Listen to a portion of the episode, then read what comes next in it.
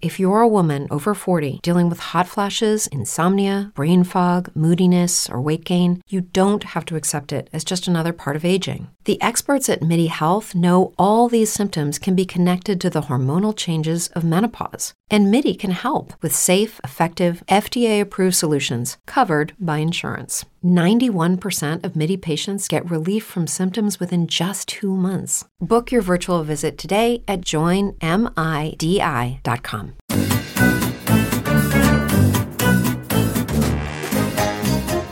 Casa Kilambil vi dà il benvenuto nel suo salotto.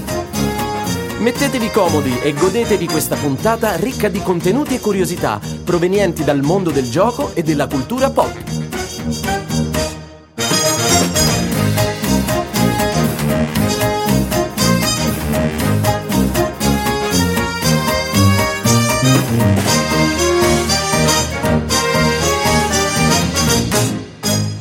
Amici di casa Kilam di, e di cultura pop, buonasera, buonasera ed arrivati, eh, ben arrivati a questa live delle Zoltar News di febbraio. Voi dite, ma come di febbraio la fate a marzo? Sì, perché eh, giovedì scorso non siamo riusciti ad andare in onda perché come ben sapete su Cultura Pop stiamo seguendo The Batman ehm, con un mese di approfondimenti e per accompagnarvi all'uscita del film e quindi proprio per quello oggi sono andato anche a comprare il Bat Biscotto proprio per festeggiare. Oggi abbiamo visto in anteprima la pellicola la recensione la vedrete tra poco sulle pagine di Cultura Pop. Posso dirvi gran bel film ma mazza tre ore, so, tante, so tante anche per Batman, ma scoprirete di più nella nostra recensione. Non sono le Zoltar News, ovviamente, se qui con noi non c'è anche Christian Zoltar Bellomo. Ciao Christian. Non ti si sente Christian?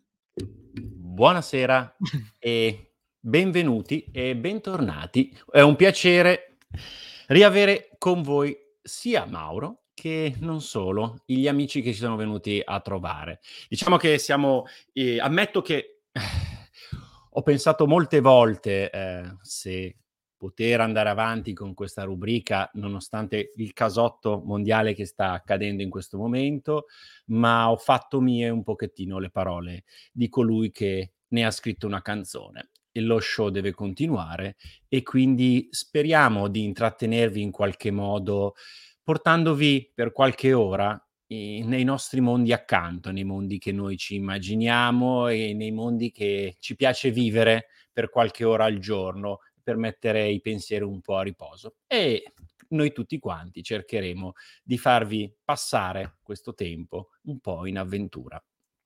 Assolutamente, e proprio per questa avventura abbiamo qui tre amici questa sera con cui parlare del loro progetto, ce l'avevano annunciato nella live prenatalizia.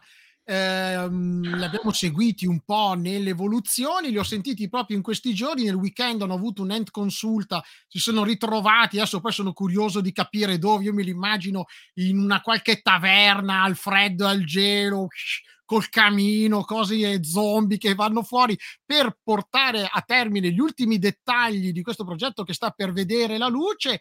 Sono qui con noi i non dire draghi nelle persone di Giada. Ciao Giada. Ciao a tutti. Francesco. Buonasera a tutti. Ciao. E per la prima volta, ladies and gentlemen, in esclusiva assoluta qui a casa Kilamdil, Emilio. Ciao a tutti.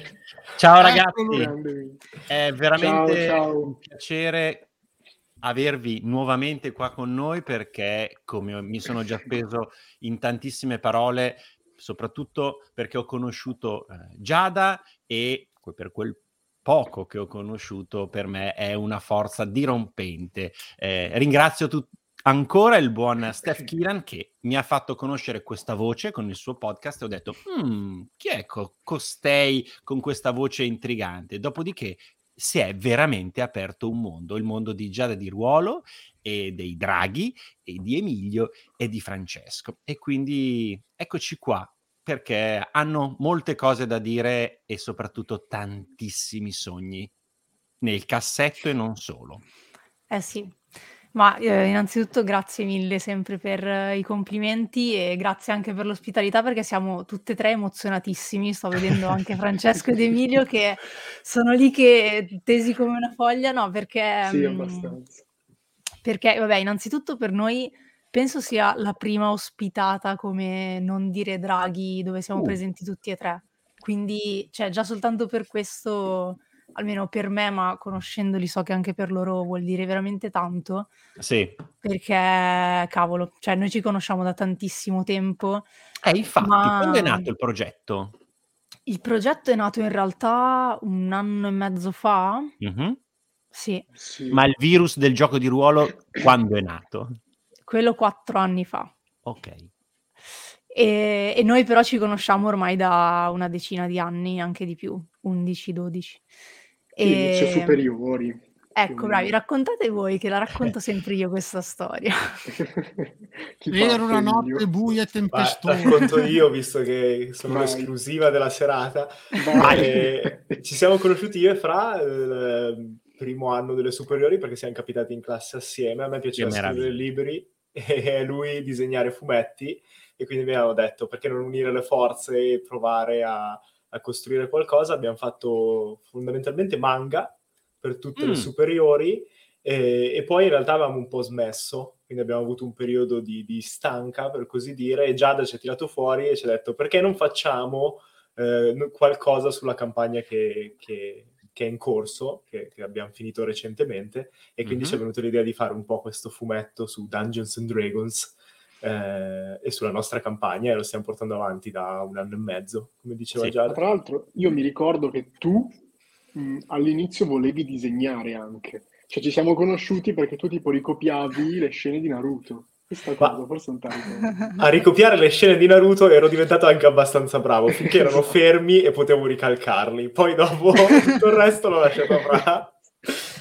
No, sì, Sì. io, cioè praticamente da quando li ho conosciuti per me sono, cioè io in quel, in quel periodo leggevo Bakuman, che era questo manga su due wannabe mangaka praticamente, eh, dove c'era Mm. proprio uno scrittore e un disegnatore e per me loro due, cioè li ho subito identificati come quella coppia lì, no? E, e non li ho visti mai fermarsi un giorno in realtà su, su quello che vogliono fare, cioè nel senso anche quando hanno preso periodi di pausa è stato per, soltanto per avere nuove ispirazioni e sanno quanto li stimo per questo e mm, non, non piangere Emilio. Ma io, per cercare di stemperare un pochettino la cosa, per questo idillio, eh, io spesso dico che a volte i, eh, sono quasi più belle le storie personali di ognuno di noi che i prodotti che poi realizziamo. E infatti, secondo me, eh, sia Giada, Francesco, Emilio hanno qualcosa, cioè nella loro vita, tra virgolette, reale, hanno un lavoro eh, molto molto particolare, molto interessante che eh, credo e spero abbiano voglia di raccontarlo un pochettino perché da quello che so eh, Giada lavora molto eh, con i bambini durante Con, con i ragazzi, con i ragazzi Sì. adolescenti. Ok, Sì, sì. peggio. No, allora, dal mio punto di vista meglio perché penso che sia l'età più intrigante in assoluto. Cioè, Mm. eh, da quando ero adolescente io avevo il sogno di lavorare con gli adolescenti perché ehm, mi piaceva la figura del mentore proprio, Sì. eh, che uno potesse tova- trovarla dentro a uno psicologo, a un insegnante, a un maestro di arti marziali. ehm, avevo proprio la certezza che io da adulta avrei voluto essere il mentore di qualcuno. Ok. E, e quindi ho basato tutto il mio percorso formativo su questo per arrivare poi a farlo come lavoro. E adesso sto lavorando in una scuola Mhm. eh, superiore, mm, sono su una classe terza di, di grafici, eh, dove appunto mm, svolgo questo lavoro qua, nel senso che sono tutor di, di tutta la classe, quindi cerco di occuparmi dei ragazzi al- a 360 gradi. Ok, e credo che tu li faccia anche giocare un po' di ruolo, penso. Non ci sono ancora riuscita, ma quest'estate abbiamo deciso che una volta che hanno finito gli esami, perché hanno gli esami in Ok. terza loro, eh, ci troviamo al parco a giocare, sì. Ho capito. Emilio invece cosa ci racconta di bello? Cosa fa di bello durante la giornata? Io durante il giorno sono un programmatore. Quindi eh... sei super nerd. Sono tantissimo, ovviamente. No, in realtà sono laureato in filosofia, ma per una serie di giravolte del destino mi sono trovato prima a programmare intelligenze artificiali e machine mm. learning e, e, poi a trasformarlo in un lavoro vero e proprio. Quindi faccio quello fondamentalmente.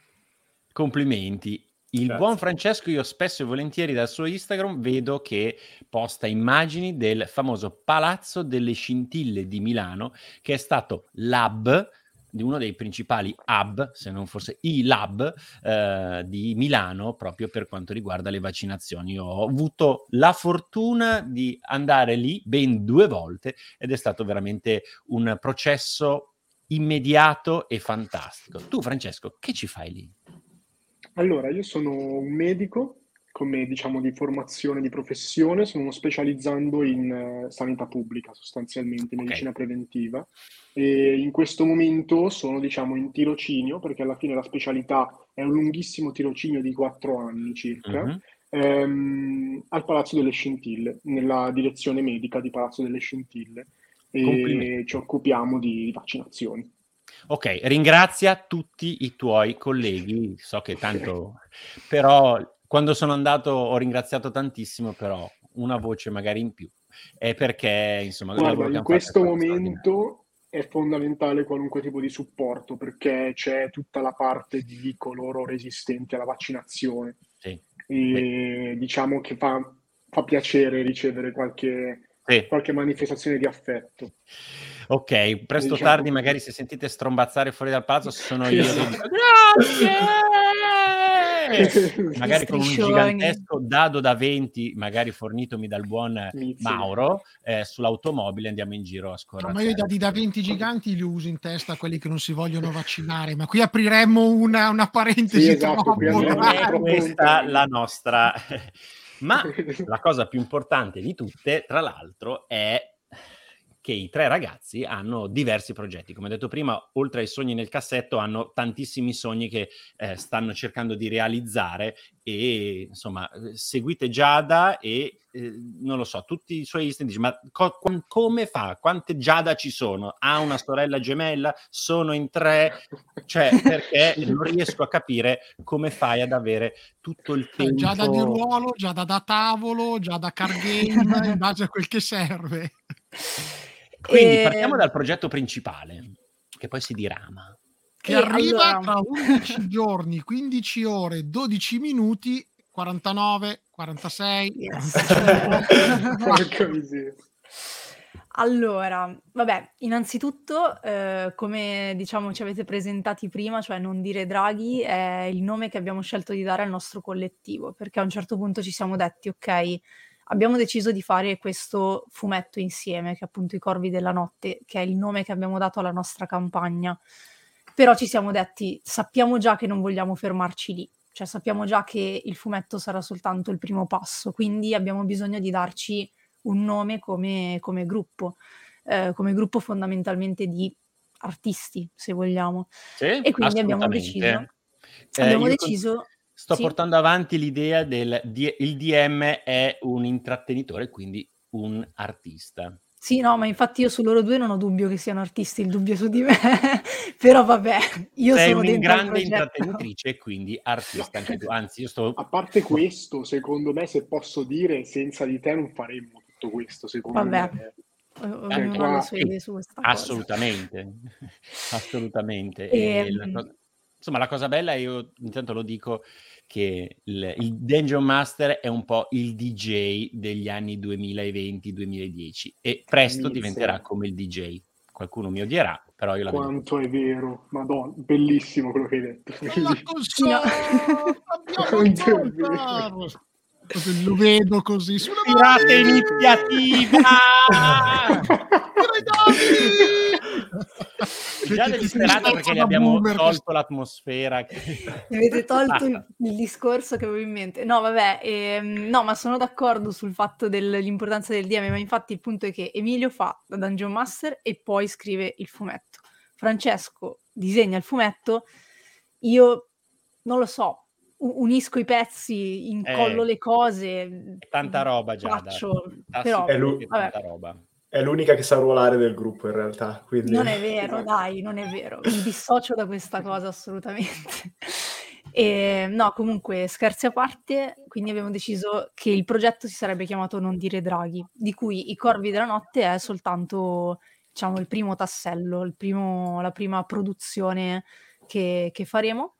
E è già uscito in realtà tutto quello che era la prima stagione, che va dal livello 10 della campagna al livello 13, um, ehm, e sono otto capitoli di fumetto. Sono usciti l'anno scorso, praticamente da novembre eh, fino a quest'estate, in realtà forse fino a settembre, e sono usciti però tutti quanti sul mio profilo Instagram. Okay. Ora li abbiamo tolti tutti perché abbiamo deciso di ricaricarli eh, sul sito che tornerà disponibile veramente tra pochissimi giorni. Eh, perché Emilio sta facendo un lavorone di taglia, cuci e programma eh sì per renderli veramente leggibili in modo quasi interattivo, anzi senza quasi, in modo interattivo direi, Giusto. perché avremo anche le musiche eh, dei mm. Supernova Collective uh. che mm, ci hanno dato la possibilità di dare Delizia. una colonna sonora veramente fighissima ad ogni capitolo, quindi eh, c'è la musica ambient e poi appunto le colonne sonore laddove servono momenti più di pathos. Mh, quindi una sorta di fruizione anche un po', diciamo, moderna, cioè quindi Sì. come come verrà fruito? Cioè, a parte penso di in carta che magari stamperete qualc se avete inte intenzione di Mh. di stamparlo, però magari anche in maniera digitale, appunto con con le Sì, musiche. Esatto, nel senso che cioè la il per questo il il luogo principale del fumetto sarà il sito, perché Okay avere un sito programmato da noi ad hoc come vogliamo noi ci permette di farci tutto quello che vogliamo e abbiamo in mente tante cose. E Emilio ha in mente tante cose. Esatto, ed Emilio non è felice di questo. Di solito quando qualche, diciamo così gli artisti barra i narratori propongono un programmatore qualcosa il programmatore piange eh, eh ma, io non essendo un programmatore, ma io non essendo un programmatore per educazione ancora sono bello entusiasta e pronto a... Poi, a dire la verità, per questo sito ho programmato pochissimo, mi sono appoggiato a strumenti già costruiti, quindi è stato più facile. Per le cose future sarà un po' più complesso, ma okay. vedremo. e ehm... quante pagine ci saranno? Cioè, proprio più o meno? Più... Allora, la prima stagione, che quindi tornerà disponibile a breve, sono già, se non sbaglio, sulle 186. 186. Giustamente lui si ricorda ogni singola tavola che ha disegnato, quindi... Esatto. E la seconda, non ha... cioè abbiamo diciamo una, una, previsione sempre sulle 180, tra le 180 esatto. e le 200. Avete, e, e, e come lo, lo, insomma, usufruirà più o meno la gente? Cioè, nel senso, fino adesso è stato in qualche modo eh, in maniera gratuita, perché magari mm-hmm. sfogliava, guardava il vostro Instagram. Voi avete intenzione di fare qualcosa di gratuito, semi-gratuito, a pagamento? Assolutamente sempre tutto gratuito come primo accesso, nel senso che sarà, come dicevo, sul sito e il sito avrà l'accesso libero, quindi potranno sì. appunto entrarci tutte le volte che vogliono, recuperare, rileggere, eccetera. E tutta la parte importante, perché alla fine appunto, come dicevo, ci saranno anche le musiche, ci sarà un modo di lettura diverso a seconda dello schermo, quindi mm. eh, per chi legge dal cellulare è un'esperienza diversa rispetto a chi legge dal computer. Complimenti. Eh, e, e, quindi è anche bello perdersi ogni volta, cioè se, le, se lo leggi guardandoti tutta la tavola intera è diverso che guardare la singola vignetta ritagliata in un certo modo. E um, tutto questo sarà sempre gratuito. Poi ci sarà l'opportunità per chi vorrà anche mm-hmm. avere un volume cartaceo, di avere il volume cartaceo mm. probabilmente con la copertina cartonata in un formato simile al manuale di DD. Mm, ho capito, bellissimo. Ma adesso noi abbiamo parlato di questo fumetto, riusciamo a vedere qualche diamante fatto da Francesco. Anche del sito, Emilio, via, via, co- condividici, condividici il dietro le quinte. Quindi appoggio a voi per condividere. Allora, io posso far vedere il sito, poi dopo trovo un modo per condividere anche sito, le tavole. Secondo me. Mm-hmm. Vai, vai, iniziamo dal sito. Intanto saluto Chris Olanda, Axel McFarty, non ce la faccio a leggere i nick, ragazzi, è il mio problema. 73, 73 lo leggo. Total Party Cast, Zotto. Zotto è, è, è il mio fidanzato da sempre. E Zotto fa una domanda, ci chiede, vi chiede, ma non si corre il rischio di sconfinare nell'animazione cartoon? Ma magari. sì, eh, boh, non, non, so, non lo vedrei non vedo il rischio, rischio. Ecco. ecco sì. Io non esatto. vedo proprio il rischio, anzi, se è mix, meglio. Sì, e, ehm, cioè, ovviamente il discorso animazione è molto più complesso, quindi mh, il fatto di avere delle musiche sotto, devo dire che anche quello è una cosa che cambia totalmente l'esperienza di lettura, questo sì. E, ehm, però ave- cioè, avere anche delle animazioni sarebbe tutto un altro livello, ovviamente. È il passo sì, successivo, cioè... come è capitato a Sio, se non sbaglio, che ricordo che aveva fatto questi bellissimi fumetti, però piano piano poi si è messo lì anche ad animarli e poi mm. dopo insomma, o zero calcare insomma io vi auguro mm. quella direzione. Francesco dice Merioni Francesco dice datemi gli assistenti Beh, ovvio eh, ovvio. no, studio Miyazaki pronto. sarebbe, per me cioè, il, il sogno più grande di questo progetto è fargli cambiare medium cioè da fumetto diventare appunto un'animazione, per esempio, un film, che ne so, cioè qua si sogna in grande ovviamente. Sì, ovvio, Bru. ovvio, assolutamente. Cioè, vediamo, però poi... sicuramente cioè, è quello che manca, cioè io i disegni me li, immagino, me li immagino animati, nella mia testa non sono fermi. Sì, poi vedremo i disegni e capirete perché se li immagina animati. Le sue tavole sono veramente dinamiche, si muovono da sole. Ma vediamo il sito Grazie. di Emilio. Sì, vai.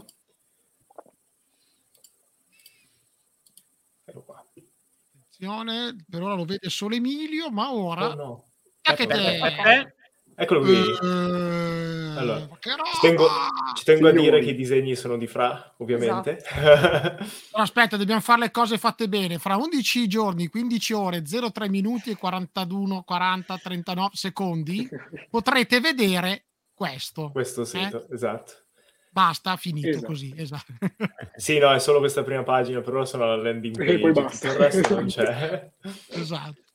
No, vai. Sì, complimenti anche già al fatto che ci sono questi livelli layer eh, che danno prospettici. Eh, io mm-hmm. me la sarei sognato una cosa del genere eh, ai tempi qua... quando facevo i siti in HTML. Poi mi aggancio subito a dire che poi facile. si vede proprio, cioè secondo me, come lavoriamo, no? Cioè, Emilio ha avuto l'idea de- dei layer all'atto pratico, cioè mi ha detto sì. facciamolo così.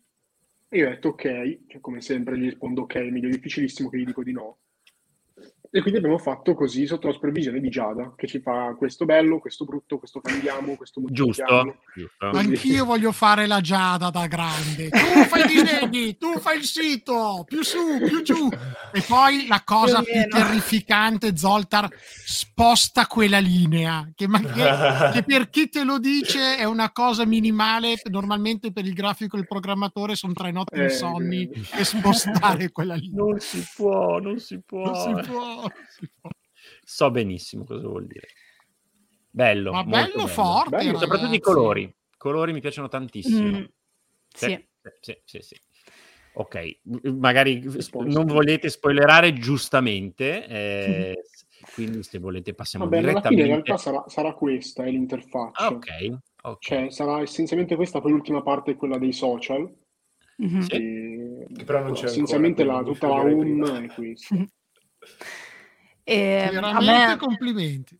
A me la parte che piace di più è questa, quella appunto del fumetto, perché boh, cioè, per me vedere lì le sagome dei, sì. dei, personaggi del party, riconoscerli anche se sono lì minuscoli e minimal, cioè Francesco ha fatto un lavoro assurdo a livello di character design per riuscire a farli riconoscere a questo livello e poi questa immagine mi sa proprio di epicità e io li vedo lì a livello 20 alla fine della campagna e mamma mia i lacrimoni.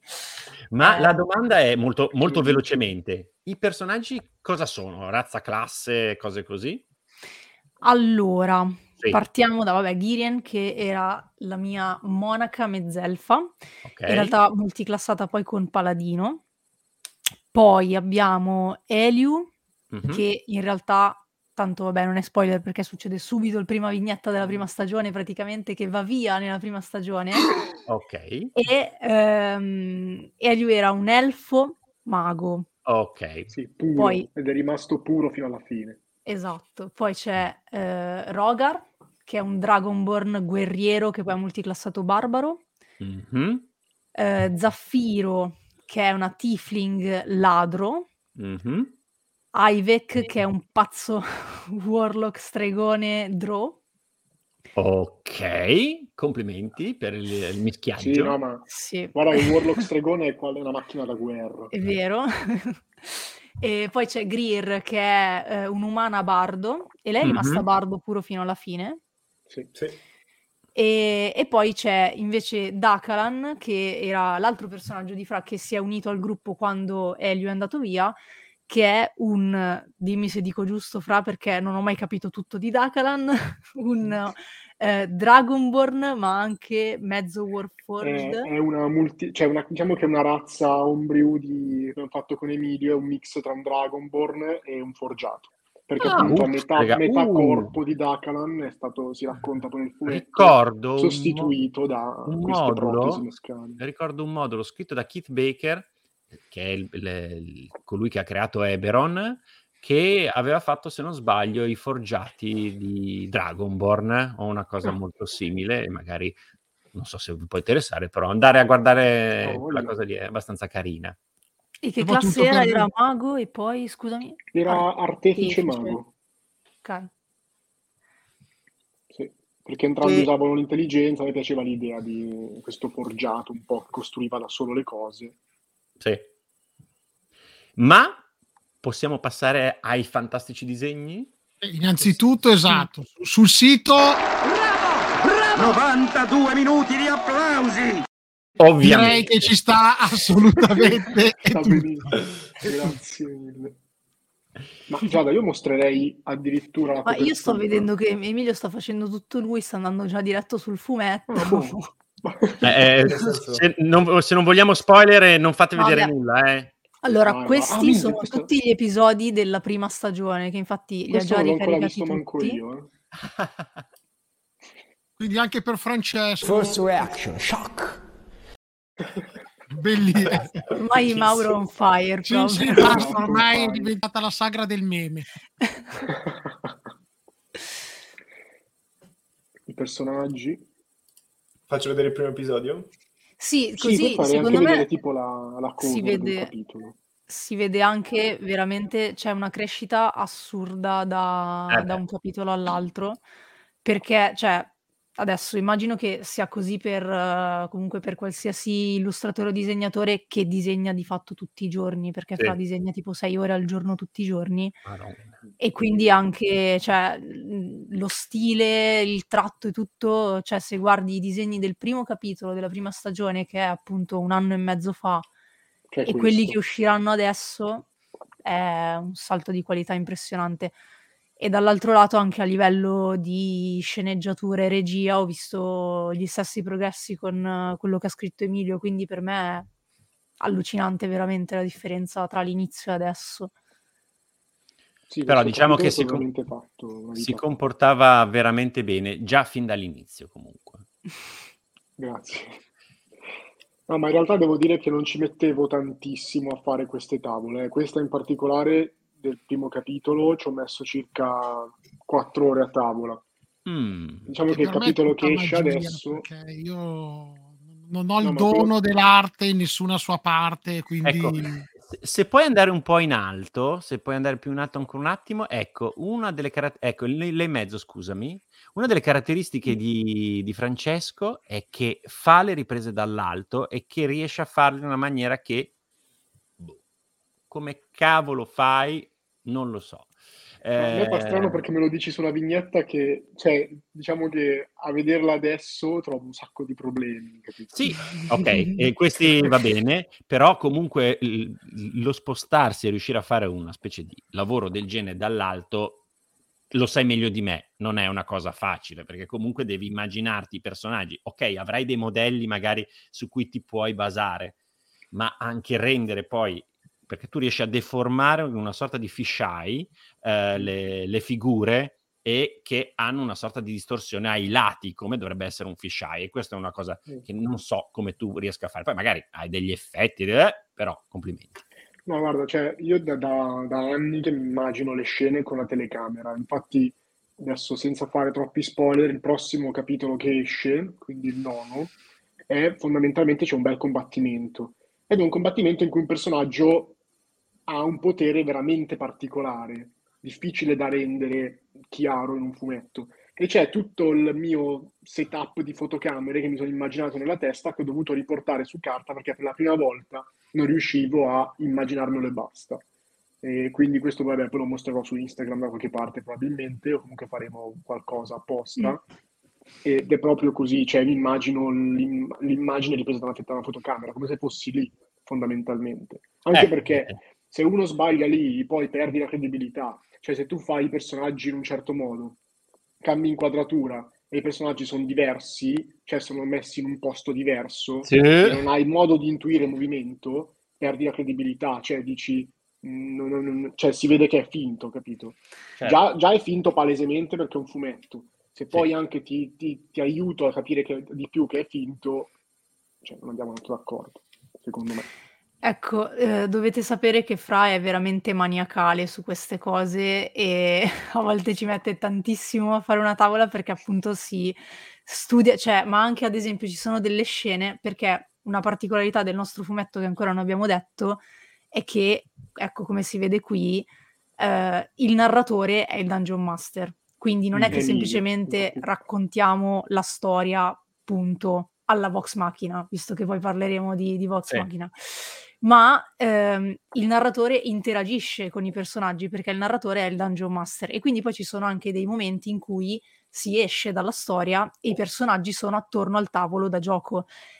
E la stanza del tavolo da gioco è effettivamente la famosa sala giochi di Fra dove abbiamo giocato per quattro anni e ogni dettaglio della stanza è messo esattamente così, a parte gli easter egg che si è divertito a mettere in giro, tipo draghi fuori dalla finestra. eh, però, cioè, ad esempio, per fare quella tavola e per mettere tutto a posto, cioè lui no- non concepisce il fatto che se a casa sua c'è una mensola in un punto, quando poi effettivamente deve disegnarla, quella mensola in quel punto non c'è per intenderci, no? Inconcepibile! È inconcepibile. Oppure una volta mi fa, dovevo Va fare a comprare foto... appositamente la mensola. Io mi ricordo che c'era la devo mettere e poi la disegno.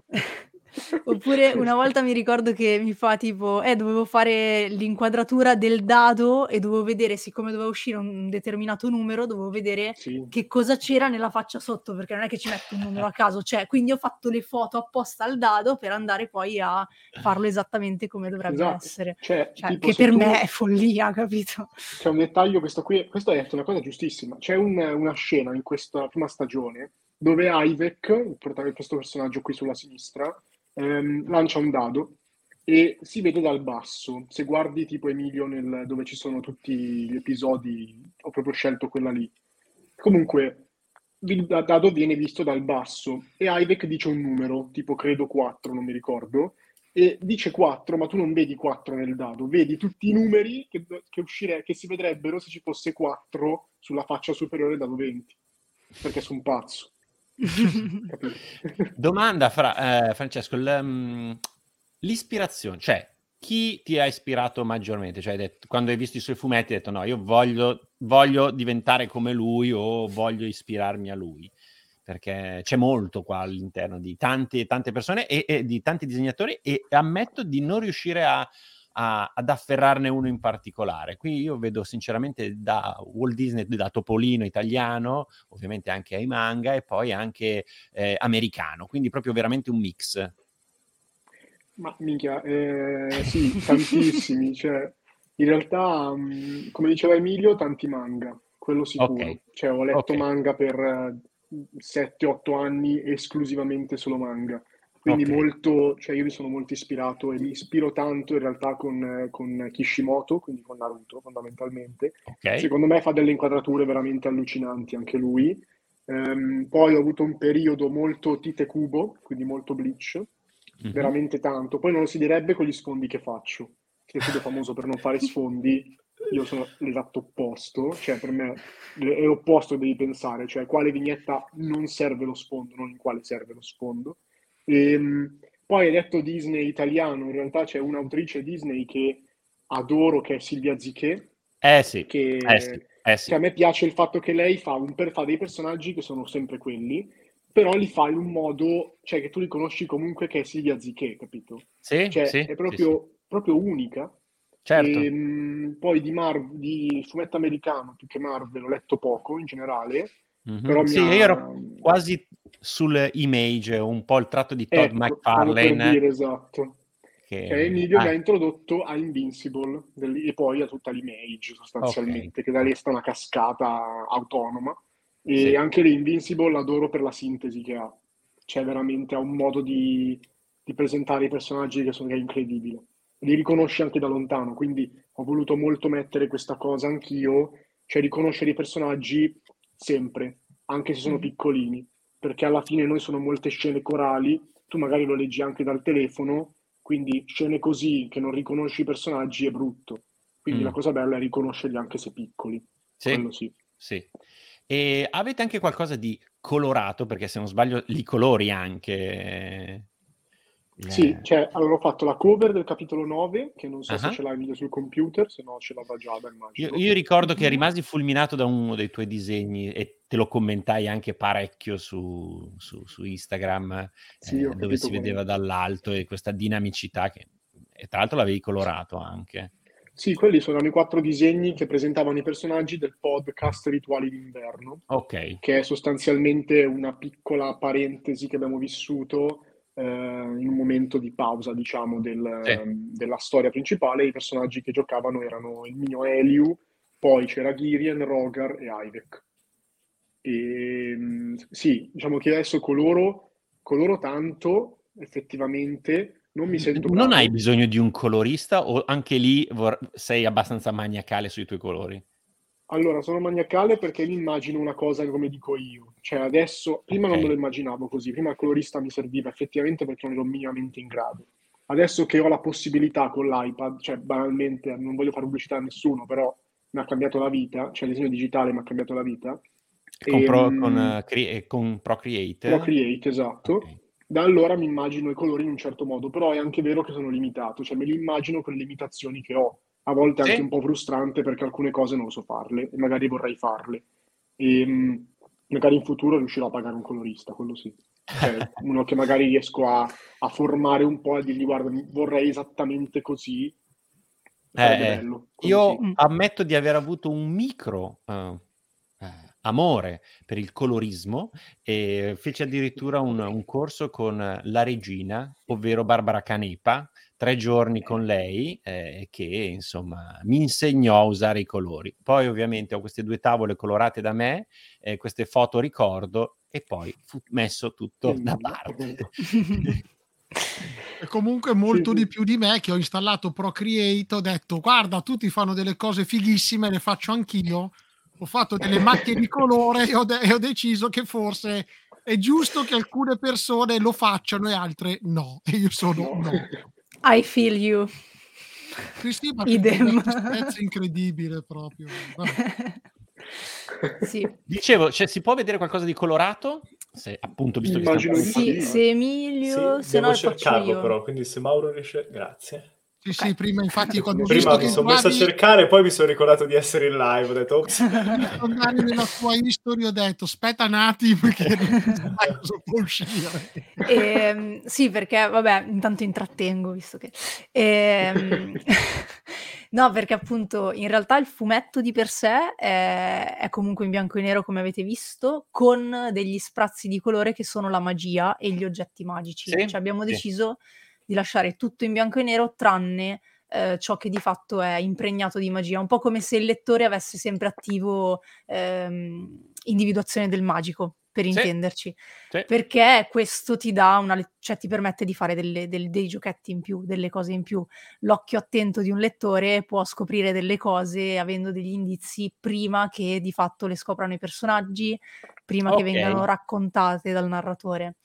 E chi, chi vuole intendere intenda. Sì, c'è già e... questa cosa da qualche parte. Eh, esatto, cioè già nella prima stagione c'è chi ha notato eh, delle cose e, e altri ah. che invece... Capito? Rispondo, quindi... rispondo, al mio fidanzato Zotto che chiede: mi, ma mi sbaglio o l'avevamo visto qualcosa a Natale? Sì, i ragazzi erano sì. stati nella famosa puntatona di Natale, All Together We Are the World. Questa, questa è eh, la copertina del capitolo 9, che sarà il capitolo che uscirà a marzo. E tra l'altro è la prima volta che la mostriamo in anteprima, nel senso Grazie. che l'hanno vista, l'hanno vista, in super anteprima in realtà eh, i sostenitori con cui avevamo fatto sì. un incontro di Capodanno, diciamo. E, ehm, però verrà pubblicata a breve sui nostri social e ehm, fra, se vuoi spiegarla. Vabbè, c'è tantissimo, tantissimo da dire, però è anche vero che è una copertina che uno capisce quando finisce tutta la stagione. Eh, ok. Mi tengo solamente sui colori, cioè questa qui è la prima volta che coloravo con quest'idea in mente, cioè un disegno che inizia e finisce colorato esattamente come dico io, quindi per me è stata una cosa abbastanza interessante. Poi devo dire che era il giorno post terza dose ed ero completamente svarionato, diciamo. E, ehm, però sì, ci sono tutti i personaggi, i sei personaggi del party, due sono dietro, dentro la cornice, e c'è un motivo, poi leggendo il primo capitolo chiaramente si capirà tutto, e gli altri invece sono fuori, che vengono verso il lettore. La cosa interessante è che non avevo mai studiato i colori dei personaggi fino a questo momento, cioè eh, i personaggi hanno solamente dei grigi nella mia testa, non sono mai colorati.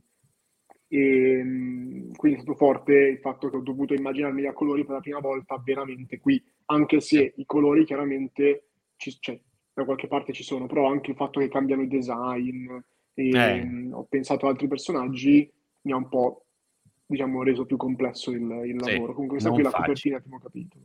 E saranno tutte così, tutte con mm. eh, qualcosa che esce, con i personaggi fuori e poi una cornice che racconta qualcos'altro. Tanta roba, tanta, sì, tanta roba, sono molto invidioso. Anch'io mi ha aiutato la funzione una cosa così dei miei parti di gioco, molto, eh. molto invidioso. Sì. No, sì, per, per me è, cioè, è veramente assurdo pensare che cioè, il mio personaggio adesso viene, viene disegnato, viene mosso e, boh, cioè, e, che qualcuno leggerà la storia che poi abbiamo costruito sì. tutti insieme anche con gli altri personaggi perché tra l'altro è stata la prima campagna di ognuno di noi, di ognuno del party e c'è il fatto che la tua prima campagna a cui comunque sei così legato poi di fatto finisca a diventare un fumetto, penso che anche per, per gli altri sia comunque emozionante. Quindi... Ma infatti lo faccio prima di tutto perché lo voglio vedere io. Mm-hmm, esatto. Bravi, lo faccio, faccio per, cioè questa immagine qui la faccio, cioè la cosa bella di disegnare, che puoi farti le immagini che vuoi. Eh. La cosa bella di scrivere è che puoi far fare le immagini a qualcun altro. no, questo è proprio un assist che ti ho lasciato. Esatto, la cosa bella di essere Giada è dire cosa dovete fare. più o meno, più o meno. Bene. Sì, anche, eh, secondo me quella volta lì va un po' più su, e eh. poi ve lo dirà anche Giada, secondo me che l'ha spostato. No, ma io guarda, cioè, sono veramente, penso di, di fare pochissime note, diciamo, Ehm, anche perché, cioè, loro hanno veramente tanta tecnica, tanto studio, tanto impegno, come dicevo prima, e io non penso di avere queste competenze, quindi ovviamente la mia supervisione non è mai dal punto di vista della tecnica, cioè non mi metterei mai a dire fra, non so, qual- qualche appunto particolare di regia o del tratto della penna, della matita, eccetera così come eh, non, non, vado a discutere con Emilio su cose di sceneggiatura che so che lui ha studiato e io no. Però eh, cerco sempre di mettermi dal punto di vista del lettore. Quindi eh, io dico, ok, io come fruitrice, come prima fruitrice di questo prodotto, come lo sento? E quindi cerco di capire se ad esempio è comprensibile per tutti e se ha un bel impatto a livello emotivo, a livello visivo e così via. e quindi mi limito a quello in realtà. Francesco, hai fatto qualche, qualche scuola o ti sei autodidatta? No, no, io a scuole, scuole che ho fatto sono scientifico e poi medicina. Ok, Quindi bravissimo. eh, Di mi fa- arte mi ne ho fa fatto su, cioè, in realtà, in realtà ho fatto una settimana alla scuola di, non era di Lucca, comunque dell'Accademia di, di Ok, Manga, sì. perché avevo Mhm. vinto un concorso con, tra l'altro, quattro tavole fatte con Emilio, e mh, avevo vinto questo concorso in cui si vinceva come terzo premio una settimana in questa scuola. Mm, Fondamentalmente Sì, è stato con, il mio unico eh, approccio lì. Con Luca Comics and Games. Ah, Sì, del Sì, esatto, manga 2019, che- no? L'edizione... Lo- Prima? Ho partecipato molto prima. 2000 e- sì, 2016, forse Mm, 17. secondo me sì. 16, Secondo mi me sa. No, 16. forse 15 addirittura. Sì. Un'epoca fa, era tutta Sì. Mi campagna. ricordo, mi ricordo che esame stavo preparando. Stavo pen- sto pensando se 2014 o 2016. 2016. Sì, mi sa di sì. Ad, ad ogni modo, eh, i ragazzi non sono solo fumetto, come avevo- vi avevo già accennato nella pre- pre-live, ma sono anche un podcast e altre cose. Quindi, che cosa succede nel podcast del- di questo gruppo di tre fenomeni? Principalmente due, eh. Qua io Allora, sì, eh, Fra è già oberato di lavoro, diciamo. E, mh, allora, il podcast in realtà nasce prima del fumetto, se non sbaglio, vero? Sì. Più o meno, più o meno siamo lì, cioè più o meno è sempre quell'estate lì. Però il podcast nasce in realtà come idea molto tempo prima perché eh, io ai tempi scrivevo su un blog e scrivevo appunto di, di gioco di ruolo e mi sono detta non mi trovo più con questo media, cioè con questo Mm, medium, ok. ho bisogno di esprimermi in un altro modo. E così, buttandola proprio sul ridere, eh, avevo proposto di fare un podcast nelle mie stories. Emilio mi Sì. scrive immediatamente e mi dice: Io è da una vita che voglio fare un podcast, facciamo un podcast sul gioco di ruolo. Anche perché lui, rispetto a me, anche lì è molto più esperto di podcast, cioè se ne ascolta un Sì, sacco sì. quindi aveva già anche un'idea di come strutturarlo e tutto quanto. E quindi è nato Due Draghi al microfono. A- ammetto che anch'io ho questa passione segreta che presto o tardi, tipo che registrerò 150 puntate e le butterò Un minuto su, l'una. Esatto. e sarà- No. su Spotify e sarà il mio, mio dono al mondo, però ho questa cosa qua che continua a girarmi. Presto o tardi mi lancerò anch'io perché è divertente e scopro che è, ed è uno strumento veramente molto utilizzato soprattutto da chi viaggia. E questa Mm-mm. cosa qua mi piace molto come, Sì. come concetto, proprio ascoltare una bella voce che ti racconta qualcosa riguardo ai viaggi. E, e niente, quindi in realtà all'inizio ci siamo detti facciamo una puntata ogni due settimane ed è un format eh, che cerca di essere il più possibile radiofonico. Sì, quindi nel- nella modalità appunto in cui ci relazioniamo l'uno all'altra e ehm, nel modo che abbiamo di trattare gli argomenti cerchiamo di seguire un po' quello stile lì. Eh, abbiamo cercato col tempo di renderlo sempre più interattivo, eh, ad esempio rispondendo alle domande degli ascoltatori, facendo un gioco a premi, eccetera, eccetera. E ci piaceva, ci siamo accorti che ci piace fare podcast e a un certo punto penso che sia stato Emilio a chiedermelo, perché non penso di averlo proposto io. eh, abbiamo detto, ma visto che usciamo soltanto una volta ogni due settimane, l'altra settimana, se lo riempissimo con un altro tipo di format, ovvero l'actual play, quindi facciamo delle campagne registrate, le editiamo, fatte bene Mm, e, e le buttiamo fuori, e buttiamo fuori le nostre giocate, e quindi è diventato anche quello.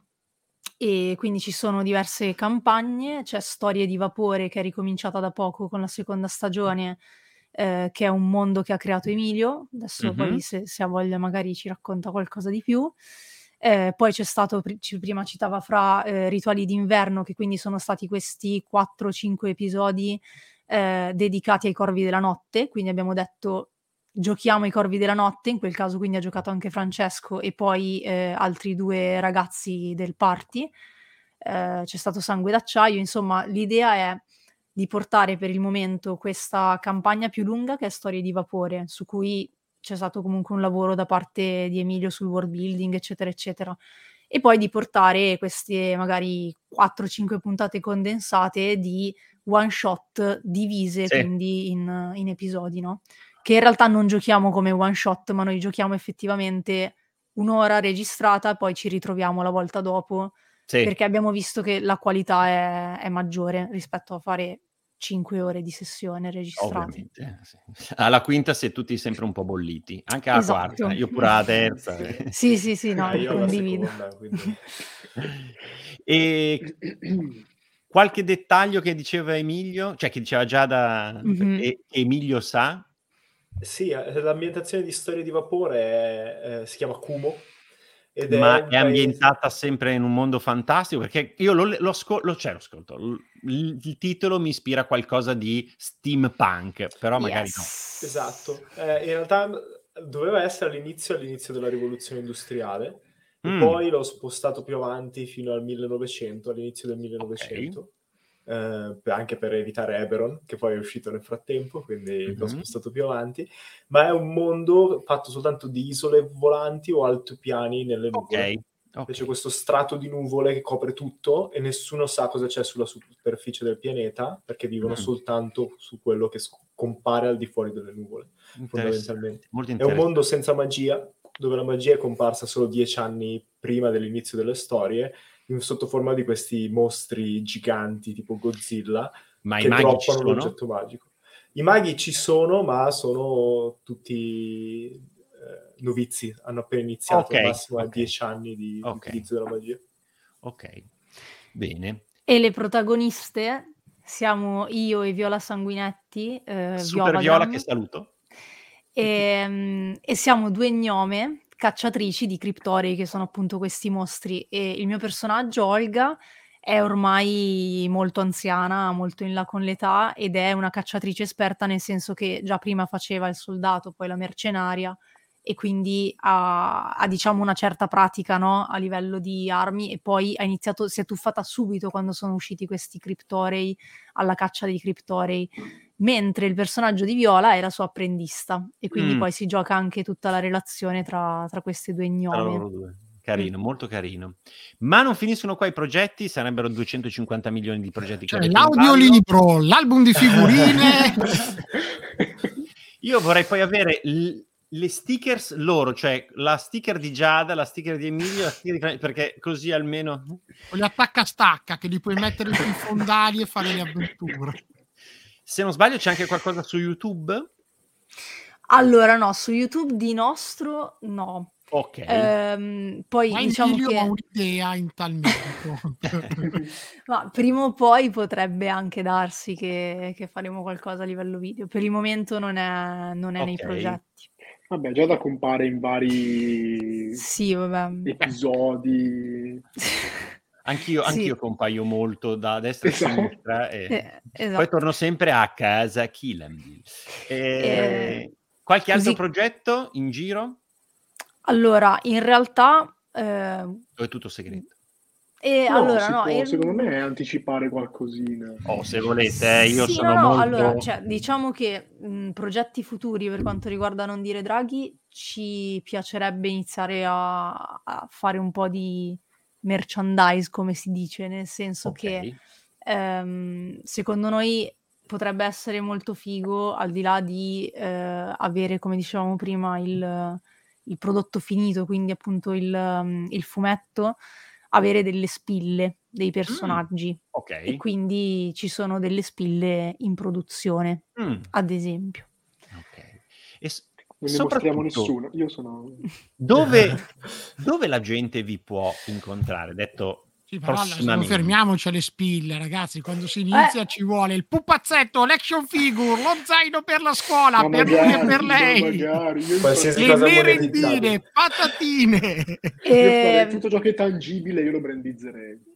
Sì, sì, sì, io sono, sono, invaso da cose, io in realtà vivo con le mie figlie, mia moglie e i me contro te perché tra pupazzi, pupazzetti, il DVD, le, lo slime, io sono, mi, mi, sento parte della loro famiglia, quindi fate, fate il merchandising. Eh, no, vabbè, diciamo, diciamola così. Abbiamo iniziato a collaborare anche con uh, la Forgia degli Orchi, mm. che se, se qualcuno vuole andare a vedere che cosa fanno, mm. può intuire cosa oh, potrebbe essere. di cucina. Ma la spoileriamo una spilletta? Non lo so. No, sì. Giada non è convinta. Decidi tu. No, eh, magari dirà dai. prossimamente okay, vi mostreremo sul nostro sì. Instagram eh, una... ok perfetto scaramantica ehm... scaramantica brava ma una cosa eh, ovviamente se condivido lo schermo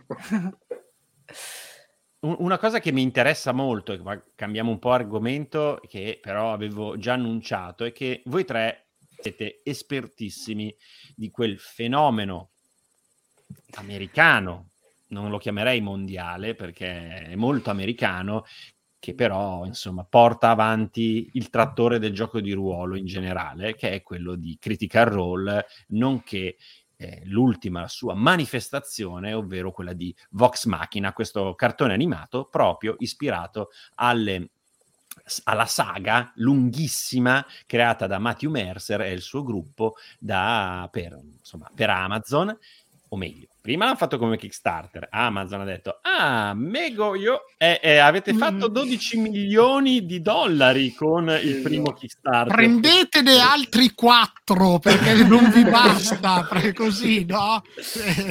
io ci tengo sempre a precisare, per tutti quelli che dicono, eh, però Matthew Mercer, eh, oh, ah, eh ricordo sempre un, una piccola cosa. Matthew Mercer da bambino era homeless con la sua famiglia.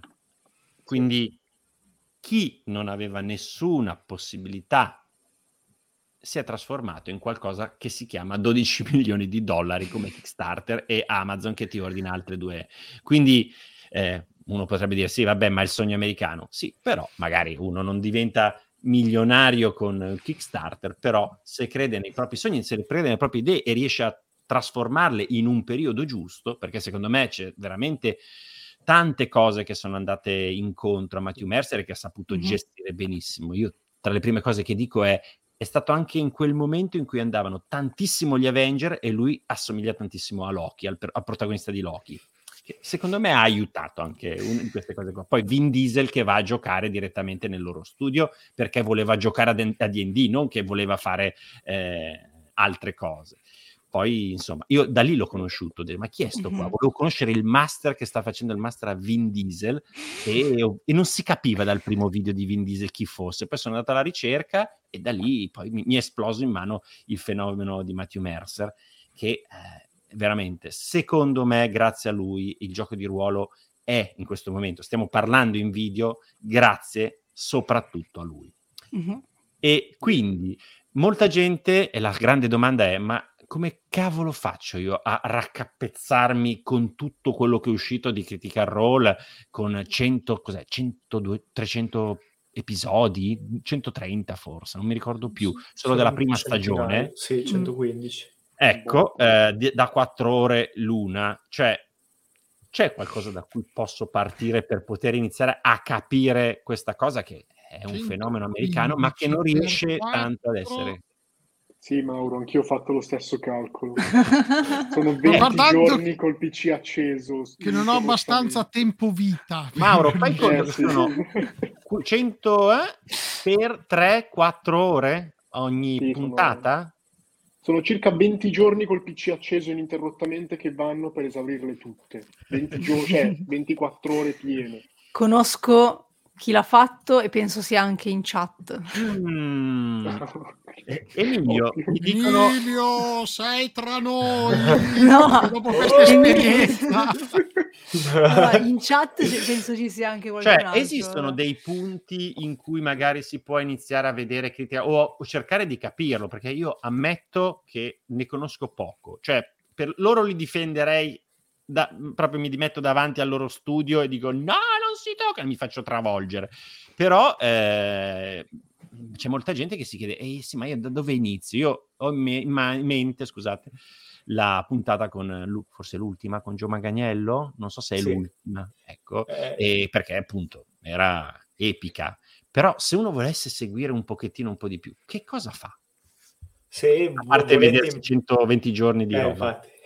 No, se volete imbarcarvi in Critical Role, proprio seguire più di un solo episodio, io consiglio a tutti di iniziare dalla terza stagione, cioè okay. cioè quella attuale, sono completamente slegate tra di loro, sono tre campagne diverse, eh, per il semplice fatto che l'ultima è all'episodio 15 eh, mm. uscito e soprattutto che fanno una pausa di una settimana ogni mese. Quindi diciamo che è più digeribile, sono soltanto, okay. soltanto 12 ore al mese invece che 16, quindi diciamo che c'è un po' più di tempo. Ok. Eh, però sì. Ho, ho, una domanda, e invece la, la, parentesi con QD, se non sbaglio, Dungeon, la, la, Dungeon Master eh, è qualcosa di simile, qualcosa che si attacca un po' al loro mondo?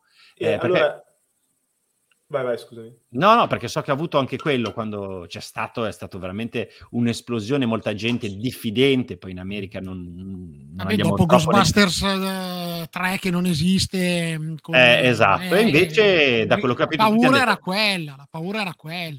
Poi hanno detto, sta master è un fenomeno. Sì, eh, Exandria Unlimited si chiama sì? la serie, della serie che hanno fatto tra la seconda e la terza stagione, in pratica, tra la seconda e la terza campagna. Uh-huh. Eh, è molto bella, è molto interessante. Devo ammettere che io non l'ho vista tutta, anche okay. se seguo Critical Role da Vox Machina in live. Eh, non l'ho vista tutta, però è, ci sta e Mer- Mercer non è il Dungeon Master, ma è uno dei giocatori. Sì. Quindi è anche interessante vederlo in un ruolo continuo per un po' e fare sempre la stessa voce, poverino, visto che hanno calcolato sì, eh. e sono tipo 3.000 personaggi diversi che ha fatto nel corso delle stagioni.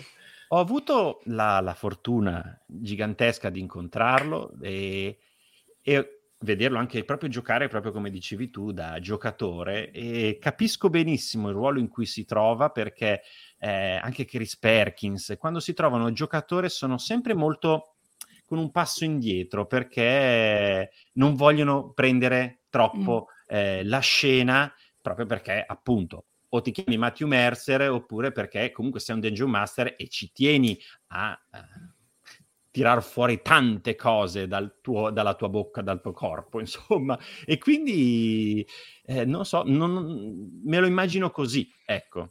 Eh, infatti, se una volta aveva giocato addirittura nel personaggio di Boo, che è quello di Baldur's Gate, se non sbaglio, proprio ha fatto il criceto spaziale sulla spalla di... Eh, eh, calla che mi adesso Minsk, se non sbaglio. Di, di... Eh, come si chiama? Il coso, dai. Quello, quello come ecco lui. Ma e io per... guarderei un attimo il trailer di del cartone. Sì. Perché io sì. poi ai nostri esperti ho un sacco di domande. Da io non sono un esperto, eh, cioè io so per l'unico esperto Esatto, l'unico io esperto è Emilio. Smo- esatto, l'unico Beh, che lo segue veramente. Da quello che so, però, voi vi fate proprio i watch party, voi tre che ve li spaccate. Aspetta, facciamo vedere il trailer poi.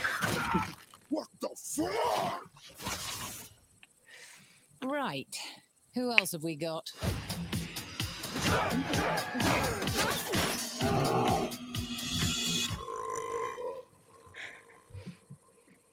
I'm sorry. Who the hell are you? Who Vox Machina? We fuck shit up. Let's go! Oh, come on, come on, work! Stella's You can't be seriously considering them for such a task. Our reputation is less than stellar. if killing for gold isn't getting us anywhere, maybe we try doing some good this time? Nah. Boring.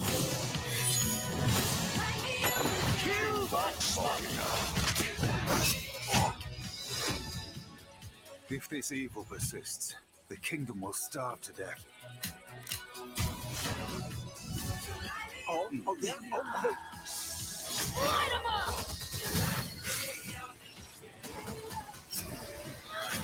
I suggest we run right now! Fuck that! We fight!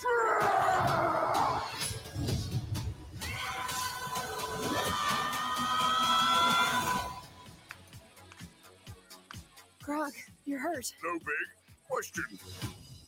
This is this normal? Oh, no. Oh.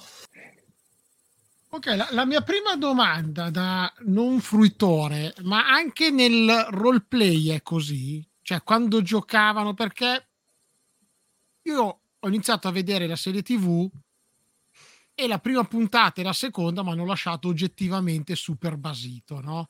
ma basito del tipo ma che è sta cacata nel senso che il linguaggio l'approccio e le cose poi adesso sono arrivato quasi all'ultima e mi piace una cifra però il primo impatto è stato spiazzante ma io non sono un sostenitore del Patreon non, del, del, Kickstarter mm-hmm. non sono uno che segue quindi la, la, la, e non, ho, non, mi sono informato neanche dopo perché sono pigro ho prof- aspettato che arrivaste voi per farvi la domanda quindi Emilio ma è così anche quando giocano? Eh, quella campagna Vox Machina era anche peggio. Cioè, okay. hanno tolto molti delle volgarità, dei doppi sensi. Mi ricordo che c'era un momento in cui eh, Matthew Mercer era terrorizzato da Laura Bailey, perché qualsiasi cosa dicesse ci trovava un doppio senso. Quals- ma anche fuori dal gioco, non per forza, perché all'inizio era molto di più la campagna di Amici al tavolo, e se si pensa a come va a finire quando si è un po' stanchi o si è bevuto o si è mangiato troppo, iniziano a venire fuori queste cose. Nel corso degli, degli anni è diventato molto di più un programma e quindi è diminuita, però sono ancora così. Cioè, se, dipende da che personaggio giocano molto, perché sono molto spesso rimangono nel ruolo per tutta la durata della puntata, quindi anche quando parlano tra di loro comunque hanno caratteristiche del loro personaggio eh, però in generale quando c'è spazio per farlo lo fanno e si divertono sempre a prendersi in giro tra di loro o a mettere in imbarazzo l'uno con l'altro e così via. Ok, ok, grazie mille. E invece una domanda per cioè, Francesco. Nel senso, sì. quando tu vedi, perché tu hai detto io mi immagino le cose, no? Visto cosa hanno fatto, immagino le cose perché ci segue solo da questo momento, si immagina le avventure come poterle disegnare, non che Francesco ha dei problemi di... sente le voci e vede le cose in giro per, per la casa. Ma nella trasposizione video del vostro fumetto come te lo immagini? Perché anche qui come disegno è un po' spiazzante, è vero che sono moderni, mm, ma, ma sono anche non proprio un tratto così definito, così d'impatto. Oh, hai preso perfettamente quello che avrei detto. Cioè, secondo me, se avessero fatto tutto il, car- tutto il cartone animato come hanno fatto la sigla, sarebbe stato praticamente perfetto. Cioè, la sigla è veramente anni luce avanti l'animazione effettiva del, della messa in scena, diciamo. E si vede che in certi punti non è tanto questione di budget, secondo me, ovviamente, è più una questione di, di tempo. Cioè, sì. secondo me avevano avuto per qualche motivo meno tempo del, di quanto ne avrebbero avuto bisogno veramente per rendere boh, cioè delle scene. Poi alcune scene sono veramente fatte benissimo, tipo quella con il drago all'inizio. Eh, il drago si vede un po' macchino, cioè veramente sono diverse, uno è grafica 3D, l'altro invece è disegnato. Infatti. E non si, secondo me non si legano benissimo le due cose. Eh, bastava so un po' se... di più, bastava poco per, per legarle bene, secondo me. Mm, non so se per caso è stata la mia sensazione, io ho visto veramente solo il trailer, ma quando ho mm. visto oggetti 3D che si muovevano, tipo la nave, la barca, ho detto ok, qua è stato il momento in cui non avevano tempo di disegnare la barca e l'hanno fatta in 3D eh, mettendoci sopra. L'hanno fatta passare tipo stop motion così.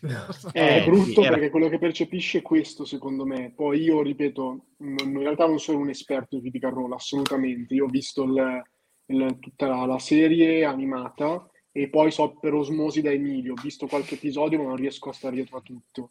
Mm, però diciamo che te, quando tu segui Critical Role, secondo me te le immagini più o meno così adesso, in realtà dal punto di vista animato, eh, però l'animazione che, che avevo in testa io era molto più, più, fluida. Poi però in realtà non sono un animatore, quindi quello era mio, il mio ideale e sicuramente era anche il loro ideale, che sono scontrati con qualche ostacolo Beh, eh, da quello che ho capito insormontabile. C'era il Covid e quindi cercare eh, di organizzare anche. uno studio di animazione mm. a remoto e per la prima volta nella tua vita, credo mm. che sia questo il problema. No, ma è impossibile. Poi comunque dal vivo, anche tra animatori, secondo me, poi io non sono animatore, Beh, sì, certo. però secondo me poi, poi cioè, puoi parlare molto di più.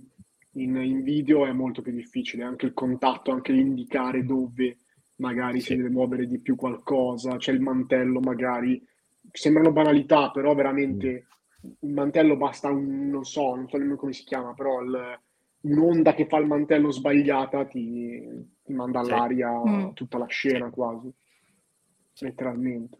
È per questo che negli invincibili consigliano di non usare costumi col mantello. Esatto, mantello negli, negli Esatto. incredibili. negli incredibili, grazie, Incredibili. grazie, grazie, grazie. Esatto. Adoro. Giada, a te è Eh, piaciuta la serie? Tu l'hai A vista? me in realtà, sì, sì, a me in realtà è piaciuta molto eh, perché l'ho da subito contestualizzata. Nel senso che mi sono detta, eh, è un prodotto troppo particolare per paragonarlo ad altro, perché è un prodotto unico nel suo genere, perché non è eh, una storia scritta ad hoc, cioè è una storia giocata. E noi sappiamo quanto è difficile prendere una storia giocata, quindi scritta da un party di 6, 7, 8 persone in alcuni momenti, più il master, e dire ok, adesso facciamo qualcosa di leggibile o di eh, fruibile comunque attraverso un video. E quindi parto da questo presupposto, eh, che c'è una difficoltà enorme secondo me. Ehm, a livello di, di animazione eh, mi ero preparata a, a vedere qualcosa di eh, non troppo fluido, quindi non mi ha dato troppo fastidio. Ehm, per quanto riguarda il discorso eh, volgarità eh, e determinate scene particolarmente violente, anche quello era qualcosa a cui ero preparata perché sapevo che Vox Machina erano comunque mercenari e quindi sapendo che è preso da una campagna di gioco di ruolo dove si interpretano mercenari e quindi eh, interpretarli con parolacce e volgarità è lecito, eh, e sapendo che soprattutto il cartone era vietato ai minori di 18, mi aspettavo qualcosa del genere, insomma. E eh, in realtà, eh, cioè per come sono fatta io, come dicevo anche mh, ad Emilio qualche giorno fa, ehm, di solito un prodotto particolarmente volgare, sboccato, non, non mi farebbe impazzire, lo chiuderei in fretta. Qui ho dato fiducia perché comunque eh, credo in questo gruppo e ho un po' immaginato che mh, ci fosse quell'esplosione eh, di quel tipo di contenuti all'inizio per presentare i personaggi, per darti un'idea dei personaggi, ma che poi si concentrasse molto di più sulla storia e infatti così è stato. E, e penso che poi comunque, cioè nonostante non sparisca come caratteristica dei personaggi perché fa parte comunque della loro caratterizzazione, però comunque te ne accorgi molto di meno e è molto, non so, stride molto di meno, no? Cioè all'inizio sembra quasi gratuita. Eh, Sì, eh, la mia sensazione è proprio, io non ho fatto tutti i ragionamenti che hai fatto tu, io ho detto, ah, c'è Vox Machina, Critical Role, bello, click, prima sì, sì, no, puntata, ci sta assolutamente. first reaction, shock, perché proprio ho detto, che, co- che- che- che- cosa sto guardando? Per fortuna mi, allineo con, con quello che hai detto tu, poi la volgarità tra- gratuita, se vogliamo, va a diminuire, Mhm. diventa contestualizzata e soprattutto non è Esatto.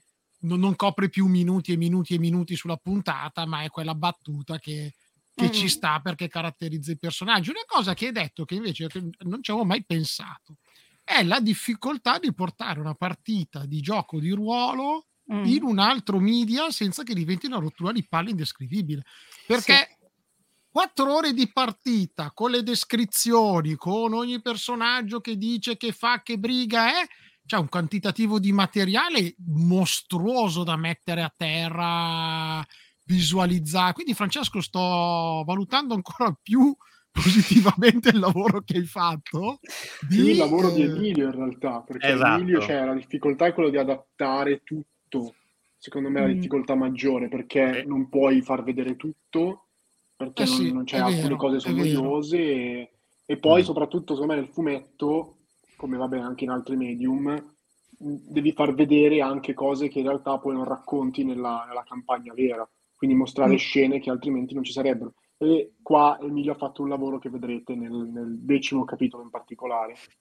per portare un punto di vista, eh, un punto di vista completamente proprio in accordo con quello che dice Mauro, è quello della scrittrice Margaret Weiss assieme a Tre- Tracy Hickman. Margaret Weiss e Tracy Hickman sono Mhm. gli scrittori della saga di Dragonless e Margaret Weiss ha sempre detto, l'hanno detto anche in un tweet eh, Facebook poco tempo fa, che non è possibile proprio scrivere una storia prendendola da una partita giocata, proprio per anche smontare le famose voci che dicono Dragonlance è la storia del gruppo di Margaret Weiss e Tracy Hickman che andavano in giro. No, hanno fatto per scritto i romanzi e poi li hanno giocati in Mm. qualche modo, o li Sì. giocavano contemporaneamente, perché proprio e lei stessa dice "Non- non è possibile perché è veramente un casotto e tutti i momenti di hype, soprattutto di, di distruzione, di, di morte o di, insomma, eh, di felicità, ehm, magari derivano da un tiro di dado Mm. e non puoi raccontare un tiro di dado oppure un colpo ben andato a segno o un...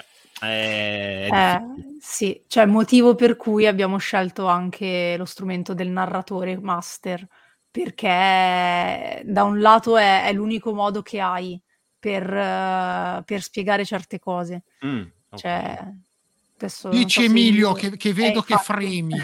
Mi preme, lo vedo. No, sei frizzato. Sì, mi sono bloccato per un attimo, mi sa. Ah no, Stavo- sembrava eri, eri nella, nella posizione del mo Esatto. devo dire sta cosa, mo, mo la Esatto. dico. No, sì, volevo dire che... Ah, sa che il mio wifi sta morendo. Ok. Stavo- volevo dire soltanto che ogni tanto mi viene l'istinto di costringere i giocatori ad aspettare il punto culmine del secondo atto, così mi semplifico la vita dopo, però non puoi farlo e quindi... E ad esempio adesso c'è una cosa interessante che stiamo, abbiamo finito appunto la campagna dei corvi a settembre, mi sembra, più o meno, settembre-ottobre. 19 settembre. Grazie. e, e adesso abbiamo iniziato una nuova campagna con un'ambientazione creata da Emilio e sappiamo già che vogliamo fare il fumetto anche di questa campagna. Quindi almeno qui Emilio ha il vantaggio di preparare, se non altro, eh, cioè tutta quella, tutto quell'apparato che si prepara il Dungeon Master, sapendo però questa volta che poi ci faremo anche un fumetto. Mm. Poi ovviamente tutto il resto delle cose dipendono comunque da noi, però lì poi si aggiusta in qualche modo. Sì, è interessante perché diventa un doppio salto carpiato, insomma, Sì, proprio sì. pensare all'avventura in maniera, tra virgolette, cinematografica o animata e dare, imprimere certe scene eh, più che magari poi i, i pezzi in mezzo. Che ne so, vabbè, in, bo- in bocca al lupo, Emilio. Ma io intanto volevo mettere in chat il vostro Patreon. Come lo trovo? Che è Kofi in realtà. Quindi andando su Kofi, scrivendo... Ah, su Kof, ok. Sì, scrivendo non Coffee, dire non Draghi. Draghi. Io avevo messo non dire Draghi Patreon e giustamente mi diceva l'utente da lei desiderato non è il momento giusto. Eccolo qua. Andate, sostenete, eh, mi raccomandi. Grazie. Come funziona Grazie. questo Patreon? Allora, vai Emilio, spiega tu che sei... In, in pratica, eh, Coffee è una piattaforma che l'idea parte da Patreon, appunto, eh, però loro invece di prendere una percentuale dalle sottoscrizioni hanno creato prima un meccanismo di donazione.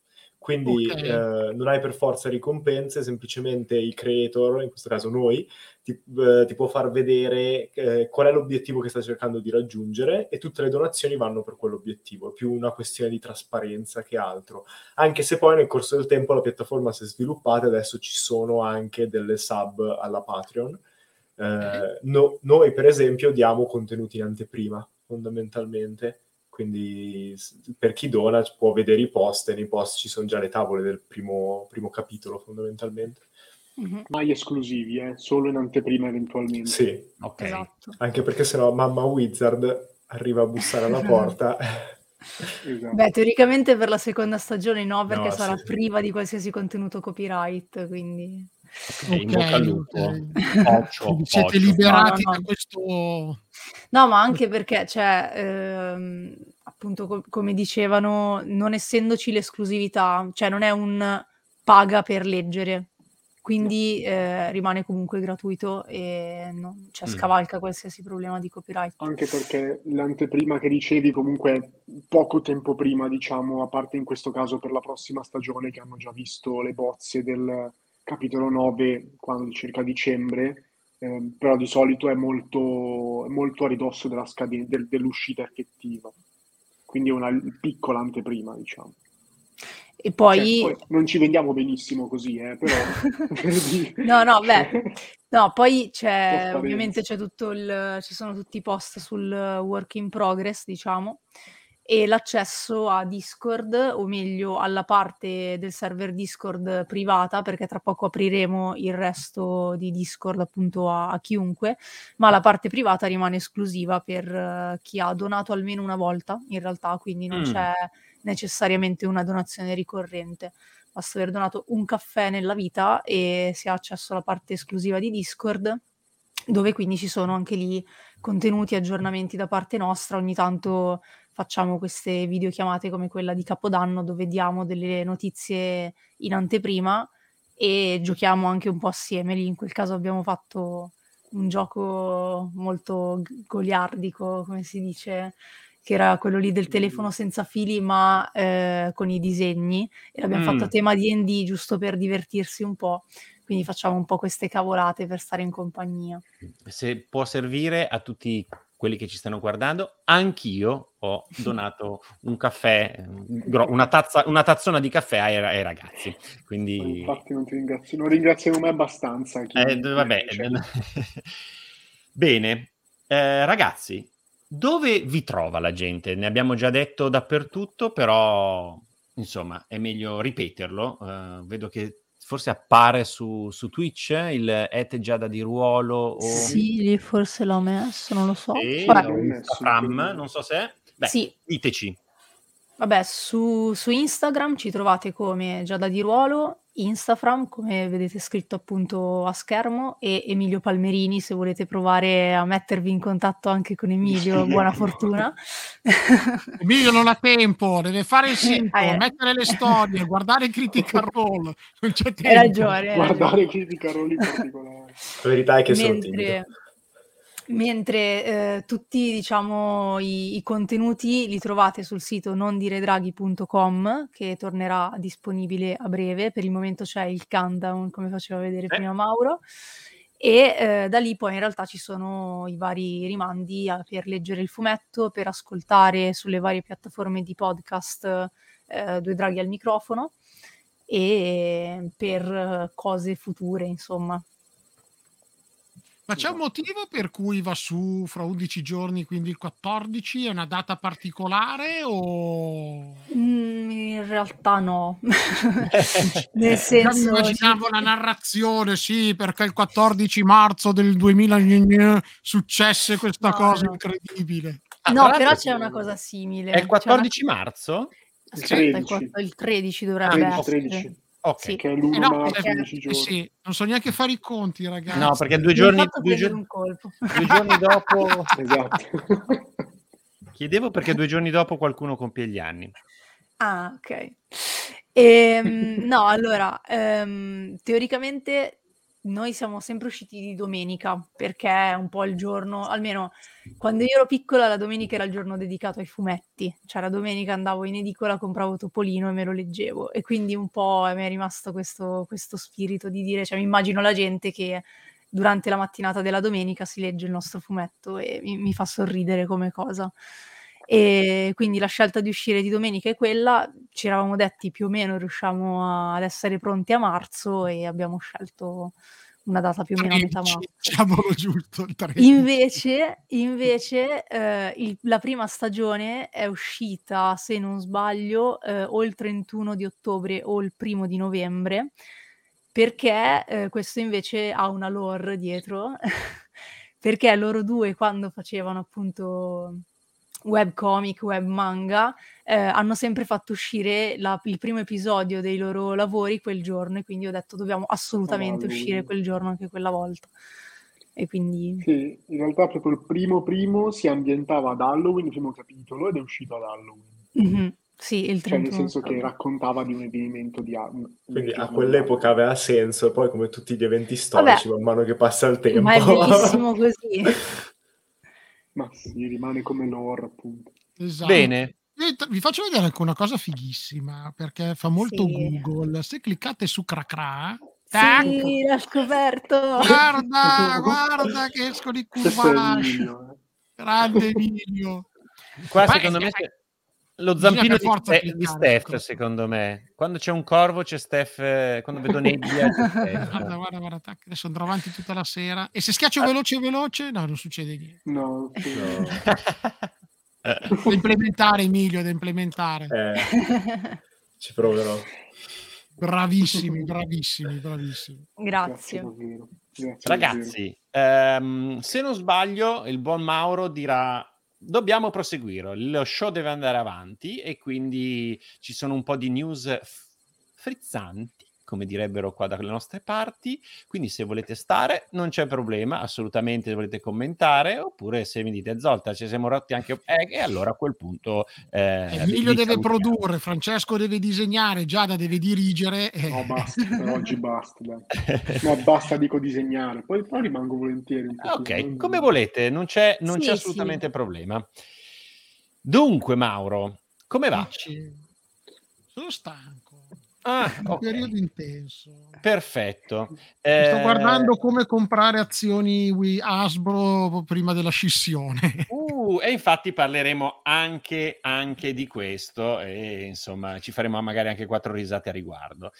Eh, era stato già presentato eh, tempo fa, cioè tempo fa, la puntata scorsa, eh, il- in anteprima le famose immagini riguardo a questo manuale del Red Wizard of Tay, cioè i maghi rossi del Tay, questa roba che wow!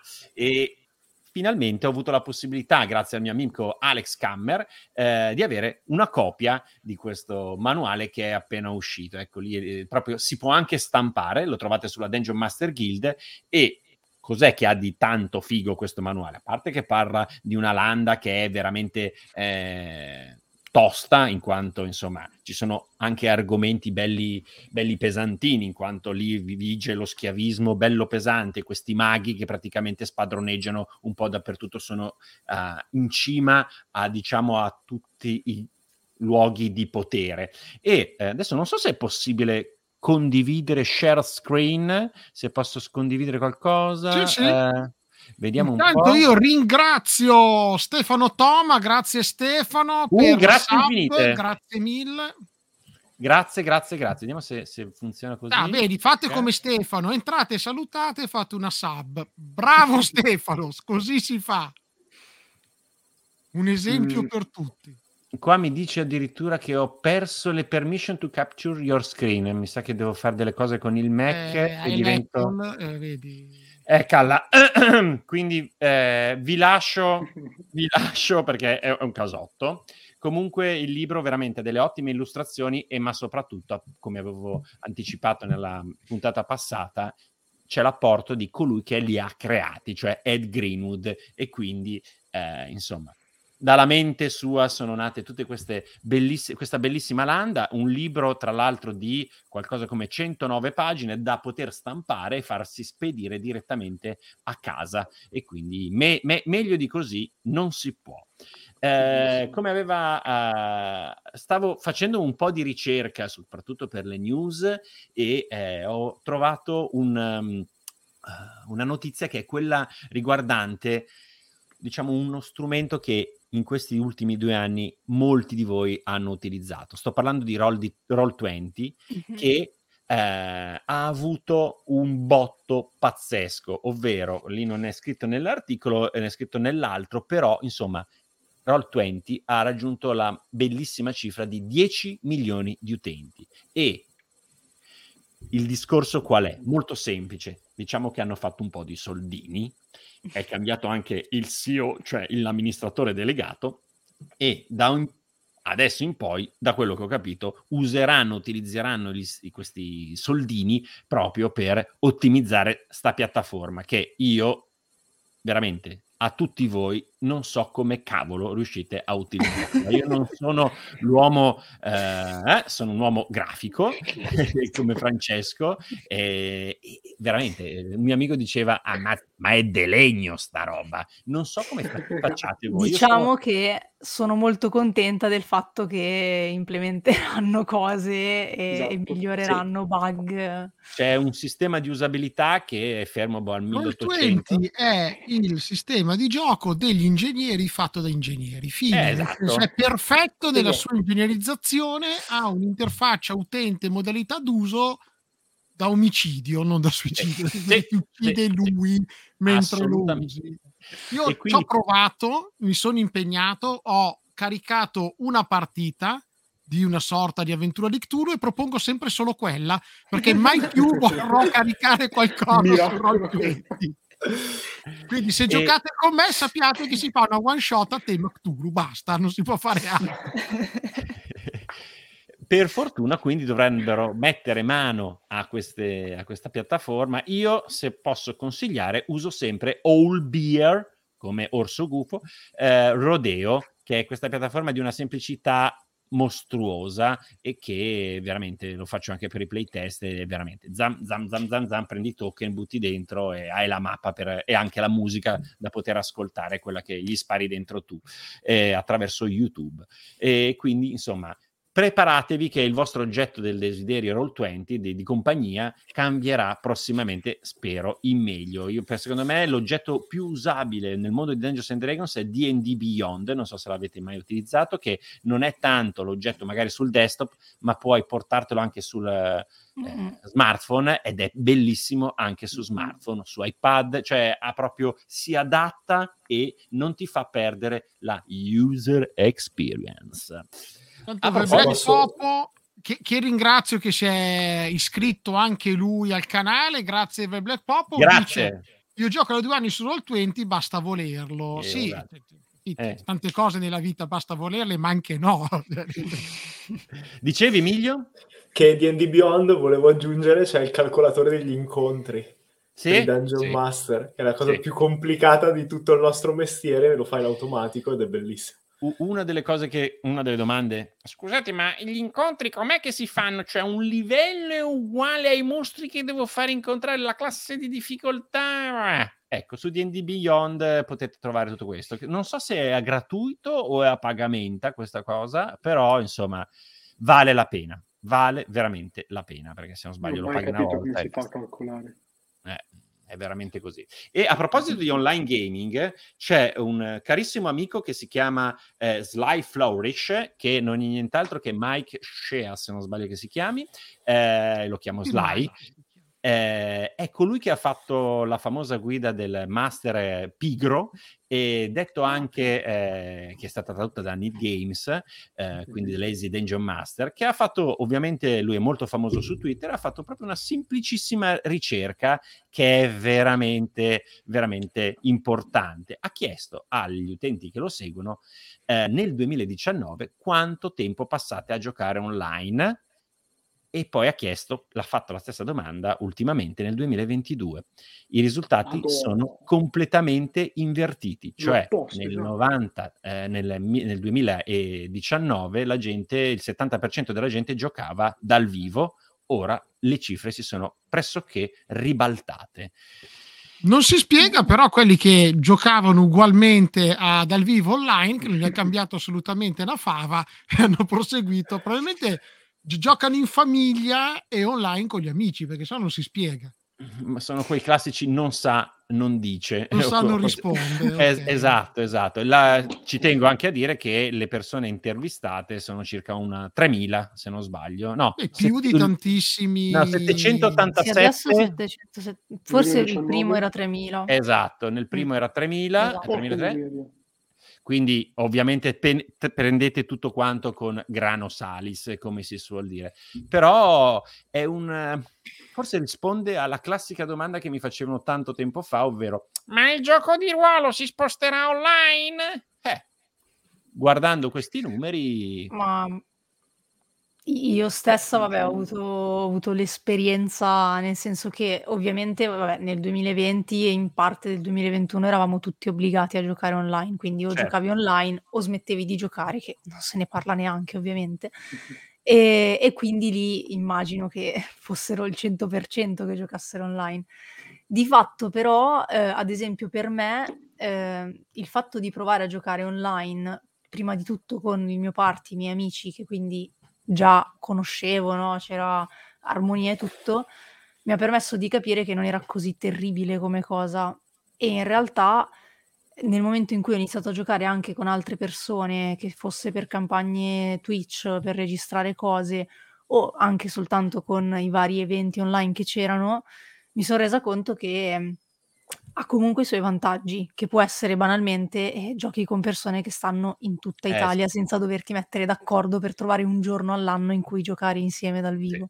Assolutamente. E questo, cioè, è O scendere a compromessi, e scendere a compromessi per trovare delle persone che abitano vicino a te o che devi Eh, per andare a forza, qualcuno. certo. E io, io personalmente adesso ho completamente abbandonato l'offline per l'online. Ho fatto 30 anni della mia vita offline, quindi dal- al tavolo.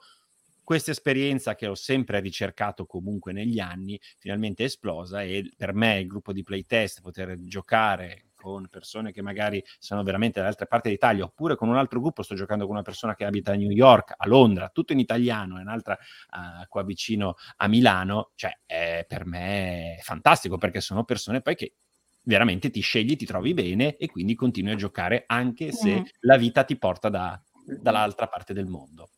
Sì, Io e poi invece sì e no. Sì e no. Secondo me sarebbe perché- interessante sapere se... Scusami, no, stavo Vai, vai, Francesco. Un attimo di lag. Allora, cioè, secondo me sarebbe interessante sapere se il numero assoluto di persone che giocano di ruolo è comunque cresciuto. Cioè, magari quel 63, non mi ricordo, per cento di gente che gioca online, magari è dovuta semplicemente al fatto che con la pandemia più gente si è approcciata al gioco di ruolo. Sì. Quindi Mm, visto che appunto magari giocano da più parti del mondo, è ov- ovvio, come dicevi giustamente tu, che giochino online. Sì, Vero. sì, poi c'è Zotto che dice che giustamente se sei a Milano hai anche la fortuna di poter, gio- sei una grande città hai anche la fortuna di poter trovare gruppi per giocare, se invece vivi come un eremita o comunque in zone non proprio abitate di gente col tuo hobby, o hai la fibra e giochi online oppure ti fai un sacco di libri game Sì. perché possibilità non ce n'è. Io invece Zolter continuo a preferire non- online o grosse difficoltà. Se Mm. faccio il master riesco, se faccio il giocatore mi distraggo. Mm, Eh, ok. Anche quando facevo il giocatore di poker non riuscivo a giocare online perché dopo un po' la mia soglia d'attenzione vaga in tutte le cose, i miei pensieri vanno su ciò che posso fare essendo online, mi distraggo e quindi non, è giusto ovviamente per il tavolo con cui si gioca, è una mancanza di rispetto ed è però un mio limite, ammetto che sia... Sì, sì, sì, sì, capisco benissimo. Ma per me è bellissimo perché per me è esattamente il contrario. Cioè io quando sono al tavolo a un certo punto mi distraggo perché ad esempio se eh, il master sta facendo una scena con altri giocatori Eh, ehm, è, è facile che, a meno che non sia super coinvolgente, eh, è facile che magari mi distragga un attimo. E invece con, cioè, online non mi è mai capitato, perché comunque è come se stessi guardando sempre, no, un- una scena, cioè ce li ho sempre davanti a schermo. E l'altra cosa che mi sono accorta che mi aiuta un sacco, quan- cioè che penso mi abbia aiutato anche a migliorare proprio nel- nell'interpretazione, è il fatto che online mi vedo sempre. Cioè, eh, sì, ho- e, e quindi ho sempre presente che faccia sto facendo, sia mentre interpreto che quando non sto interpretando, ma voglio restare nel ruolo del personaggio. E ad esempio, invece, cioè, se fossi al tavolo mi dimenticherei dopo due minuti che devo fare, che ne so, la faccia imbronciata. Sì, sì, Mm. sì, sì, sì, assolutamente. Anche per me è necessario adesso proprio un riscontro visivo, cosa che detestavo, pensare di vedermi io u- o sentire la mia voce, adesso è completamente tutto cambiato. È mm, mm. interessante, molto interessante. Infatti, tra l'altro, eh, proprio per aven- avanzare questo discorso dell'online, c'è un'azienda che ne avevamo parlato tempo fa, i famosi scappati da D&D Beyond, o meglio scappati non si sa, comunque l'amministratore delegato di D&D Beyond, Adam Bradford, praticamente eh, dopo che se n'è andato un po' sbattendo la porta da D&D Beyond, ha fondato assieme ad altre persone nel Wisconsin eh, un'azienda che si chiama Demiplane per produrre proprio un tool che serva all'online. Detto questo, cosa accade? Il buon Adam Bradford e eh, Demiplane trovano una Dungeon Master che vuole fare un po' di, tra virgolette, pubblicità al loro prodotto. Questa Dungeon Master, niente proprio di meno che Demiplane. Che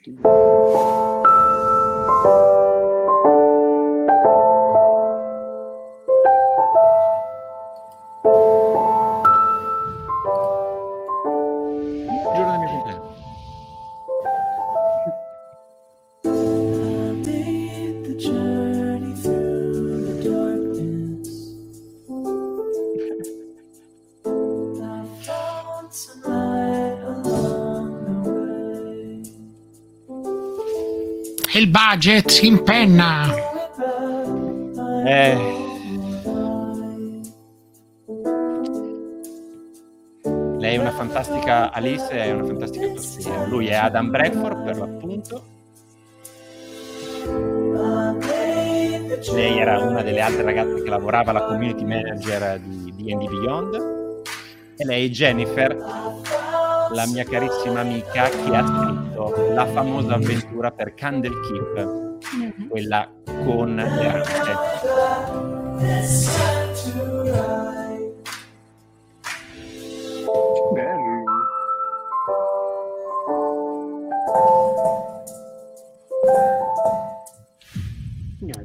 E quindi è questo quello che, se l'avete già vista in azione, Deborah Ann Wall è veramente un mas- una master delicatissima. Cioè, oltre ad essere fantastica lei, io proprio mi vengono gli occhi a forma di cuore tutte le volte che la vedo eh, e quindi, insomma, chissà come saranno queste avventure. Quelle che aveva fatto per... eh, mannaggia, chi era? Prima di Critical Role, Emilio, chi è che c'era? Chicken Sandri. Bravissimo, grazie. Lei ha fatto un sacco di episodi, Geek and Sundry, bellissima scenografia, quindi se avete voglia di vedere come fa la master, ecco, quelli sono degli episodi fantastici, secondo me.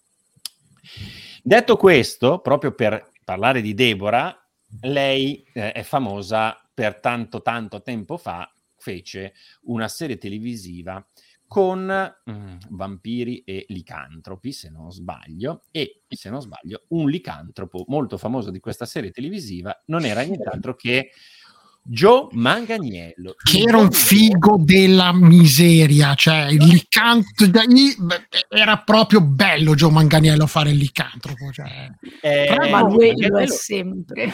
Quella serie è stata rovinata da una cosa. sola, se l'avete vista, Suki Stickhouse. Io continuo a odiare quel personaggio con tutto me stesso. Cioè, mai avrei pensato di una serie TV di essere felice a immaginare la morte del protagonista, perché era talmente inutile, insensata. se- cioè, vabbè, scusate. una- Un momento sfogo. Sì, no, Susi Stickhouse, poi qua, qua mi è rimasta, qua, qua, assolutamente. Beh, il- proprio perché il buon Joe era figo, perché nel 2016 la rivista People l'ha considerato l'uomo più bello del- d'America o del mondo, quindi insomma, brutto non è, e ve lo posso assicurare. Lui cosa ha fatto? Eh, non smetterò mai di dire che eh, Joe è una persona generosissima e soprattutto ama D&D alla follia mh, ed è un giocatore fantastico, oltre a essere un Dungeon Master, perché insomma cosa ha fatto? Alla fine ha deciso e ha chiesto alla WizKids di realizzare tutti i protagonisti della sua campagna, di realizzarli in miniatura per essere poi acquistati. Un po', insomma, come ha fatto il buon, il buon Francesco con, eh, con tutti i suoi personaggi che li ha realizzati in qualche modo. Ecco, lui ha fatto realizzare prima i disegni da Max Dunbar, che è, un, che è l'illustratore dei fumetti di Dungeons and Dragons, quelli scritti da Jim Zub, e cosa ha fatto poi? Ha detto, mi fate le miniature, è andata da- dalla più grande, dalla WizKids, che è quella che produce tutto quanto. Ed ecco, magari se volete, se, se puoi far partire l'audio eh, Puoi del buon... l'audio? Ok, sì, vabbè, ma lui l'ha fatto anche perché con quello che c'è, scusate, torno un attimo indietro, con quello che c'è su questo tavolo è socio azionario della WizKids. Cioè, È vero. Infatti, mamma mia. È vero, è vero. Buongiorno, è- io sono la persona che ha speso un milione di dollari nelle vostre miniature. Esatto. Guarda, eh, conosco che quello è soltanto un decimo di quello che ha realmente poi negli armadi. Eh, vedi, in realtà è sua la WizKids, adesso lui fa il figo, oh, abbiamo fatto le l'azienda. E, e quindi, vabbè, eh, il buon Joe, eh, in questo video qua, vedete che scarta, praticamente mostra tutti i suoi personaggi ultra caratterizzati. everybody? It's Joe Manganello coming to you from the E. Gary Gygax Memorial Dungeon Bella, Joe. Hills. And I am here today because I am announcing something that I have been working on for a while with my friends over at WizKids that I'm finally allowed to release to you. Uh, as a lot of you know, uh, I've been running a campaign, dungeon mastering for all my friends who are an eclectic group from all over the entertainment industry. And uh, with Vi the help of che realmente emozionato. È Sì, sì, lui realmente sta, traduco per chi non, eh, non sa la lingua, lui dice buongiorno ragazzi, sono qui per flexare, farvi vedere il mio tavolo, le figate che ho sopra. E gli amici della WizKids, vedete che dietro c'è anche un- il prototipo della mano di Vecna che voi poveri avete comprato a 250 dollari, a me l'hanno regalato. Questo è quello che ha detto fino a questo punto.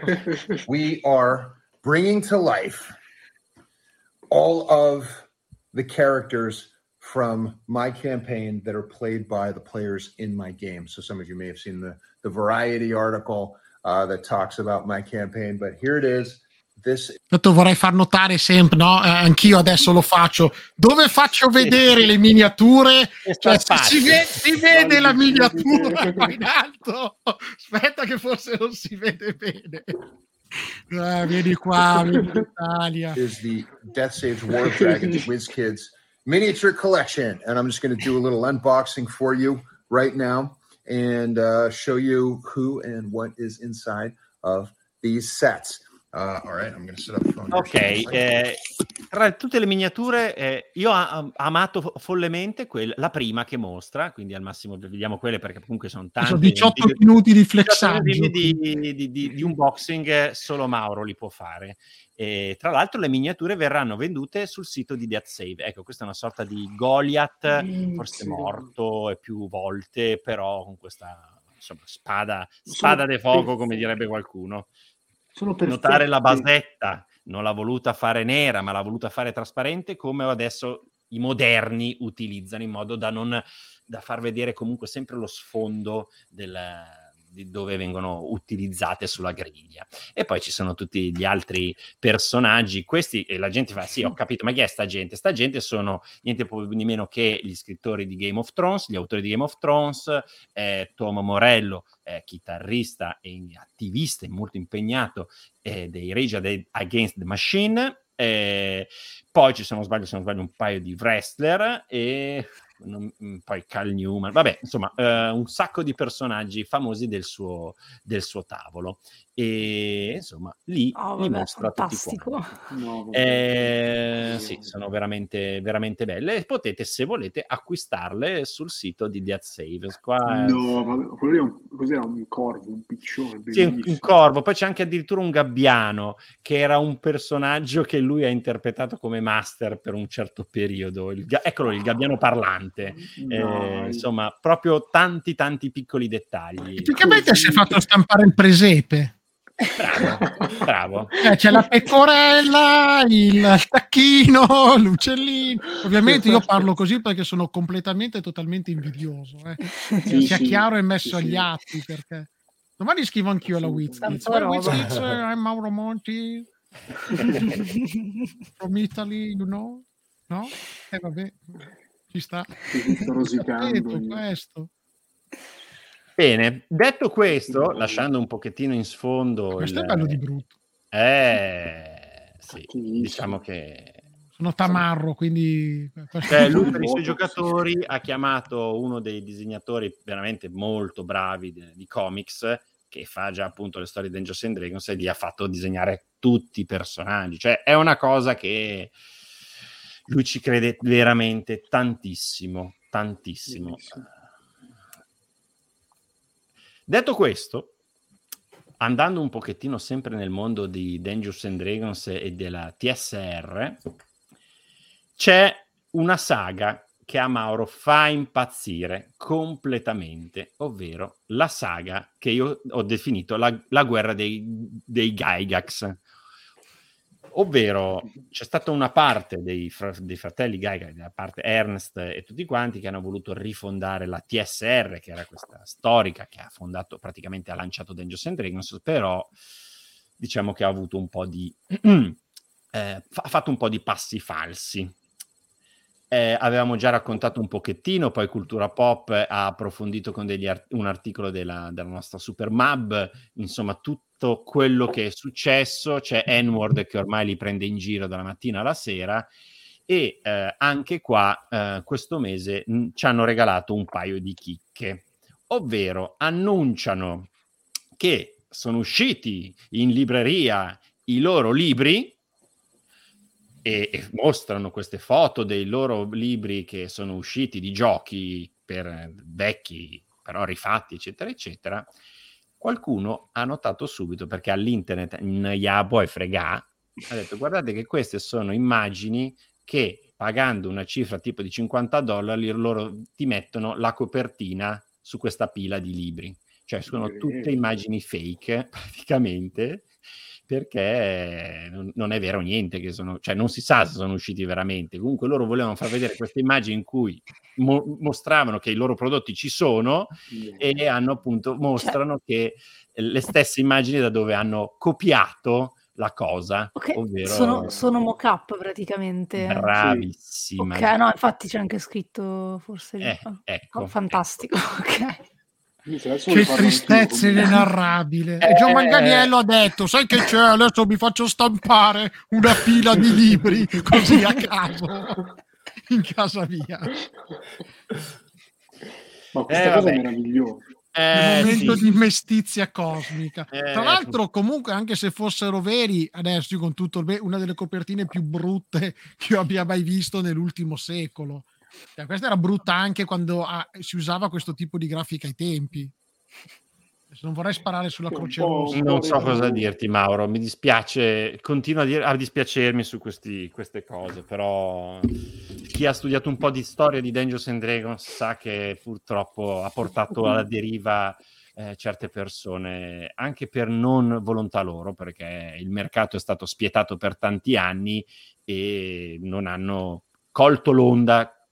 Ci stanno provando adesso in maniera, come tu ben sai, in malo modo tra cui la famosa causa che hanno eh, intrapreso la- a- contro la Wizard of the Coast per far rimuovere sulla Dungeon Master Guild tutti un disclaimer che la Wizard of the Coast ha scritto durante soprattutto il periodo di Black Lives Matter, ovvero che molte, cioè su tutti i moduli vecchi passati di Dungeons and Dragons c'è questo disclaimer che dice in pratica che eh, i, i- i manuali all'interno, questi moduli, rispecchiano i tempi in cui sono stati pubblicati, che loro in qualche modo si dissociano se si trovano all'interno di queste cose degli elementi che possono richiamare al razzismo, magari a dei comportamenti sessisti, eccetera, eccetera, eccetera. Questa è una cosa, è un disclaimer che ha messo su tutti i modi la Wizard of the Coast Mhm.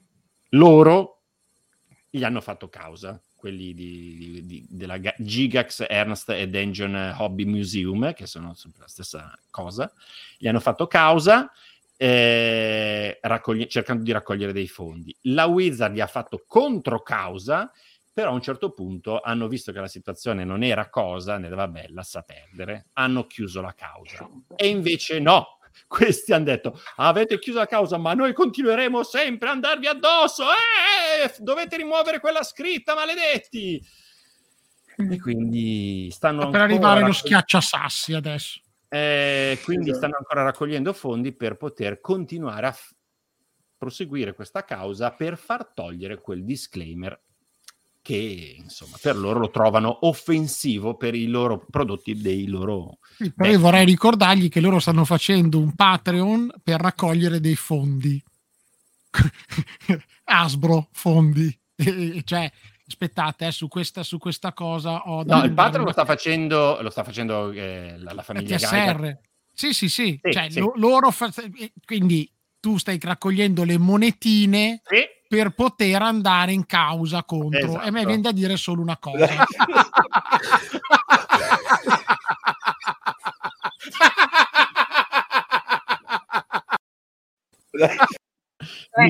Tantissimo. Questa cosa. La prossima volta ti voglio vestito da vampiro con questa risata. Prova fatta più, più profonda, più Eh, profonda. Po' di Poverini, baffi. poverini. La loro Eh, crociata, tanto- è la loro crociata. ormai. Eh sì, ma anche perché poi fra senso. pochissimo uscirà la famosa Garicon, dove non ci sarà l'altro fratello che, come vi ho detto, farà la contro Garicon, sempre nella stessa città, e cercheranno di darsene... Dov'è che la fanno che non mi ricordo? Eh, nel Wisconsin, a Lake of Geneva. Allora dove- mandiamo, mandiamo Andrea Vitagliano che è lì, lo mandiamo Eh. a fare tutte e due le Gericon e intervistiamo, dai, in live, la intervista live. Attenzione al, eh, al- eh, perché appunto la sparano, no. minore dicevano eh, attenzione a noi non ne frega un cacchio di che, che portate mascherine e non abbiamo bisogno di tra virgolette green pass. Entrate e giocate. Occhio. Occhio, sì, Eh, lo, mandia- lo mandiamo comunque mascherato, così Eh, se- se lo menano facciamo uno tolgano. Scoop italo-americano menato alla Ghericon da Novax portatori di mascherine, non portatori di mascherine. vabbè cose Facciamo così. il botto, la live più vista di Mamma mia. sempre. Io eh, mi fa molta tenerezza vedere gli sguardi di voi tre, di Emilio, di Francesco e Giada, perché eh, dite: Ma questi da dove sono venuti fuori? Eppure sono l'inizio tanto di Dungeons and Dragons. Sì, sì, eh. sì, no, ma Sono d'accordo. cioè, io mi sono fermata alla storia del padre e di Dave, diciamo, poi su- sui figli non sapevo tutti questi gossip, Eh vabbè. sinceramente. Eh, vabbè. Detto guarda questo, che ci viene fuori una bella serie tv, cioè anche i Gaiax piangono, guarda che viene fuori una ci stanno. eh, Una figata, Gaiax invece di Dynasty, cioè, ragazzi. eh, secondo me è dell'ottimo. Emilio, materiale. pensaci, scriviamolo, proponiamolo poi ad Amazon. Tra l'altro, a proposito di Hasbro, soprattutto di Wizard of the Coast, ci sono state un po' di voci. Allora, prima cosa, la cosa più importante secondo me, ed è magari può essere uno stimolo per chi ci sta ascoltando, ovvero stanno a cercare come dei disperati gente che vada a lavorare lì da loro. E voi direte, vabbè, famoci un giro a Seattle, che mm, ok, ma questa è la cosa più importante. La Hidden Path, che è un'azienda che praticamente sta lavorando a un misterioso gioco di Dungeons and Dragons, che è un gio- videogioco tripla A. Io non so cosa vuol dire. Voi giovani sicuramente volete, sapete benissimo cosa vuol dire tripla A. In terza persona e open world di Dungeons and Dragons. Adoro. E quindi Bellissimo. stanno cercando tanta, tanta gente proprio per lavorare questa cosa. E Che la cerchino bene, anche perché è l'ultimo gioco che hanno fatto con tutto il bene a D&D, ragazzi. cioè, terribile. Cioè, di- Sto sotterrando. brutto, brutto, brutto. eh. Adesso mi, mi scuso col buon Gran Caputo, pe- che è gran il peccato. brand manager europeo del gioco, ma potevano fare un pochino meglio. Ecco. Eh, purtroppo lì c'erano scadenze e credo che eh, bello. siano saltate male. tutte. Sì, Però sì. ti danno un'assicurazione robusta, 401k, che non so cosa è, un sacco di soldi di contributi. Eh, devi andare a lavorare a Seattle. Ti pagano i parenti. Tutto fanno. Lo leggo all'italiana proprio. eh. Ti- Sì. ti si, divide, si dividono i profitti se ce n'è. Assicurazione sulla vita perché non si sa mica come ne esci dal, dal periodo di sviluppo. Esatto. Puoi addirittura andare in vacanza. E guarda che è una posizione d'oro, eh. Mica, mica. È pagata però, eh? Vacanze Puoi pagate. stare a casa malato tant- quanto vuoi, cioè letta così sembra, guarda che è schiavismo, però oh, è, è bello, eh.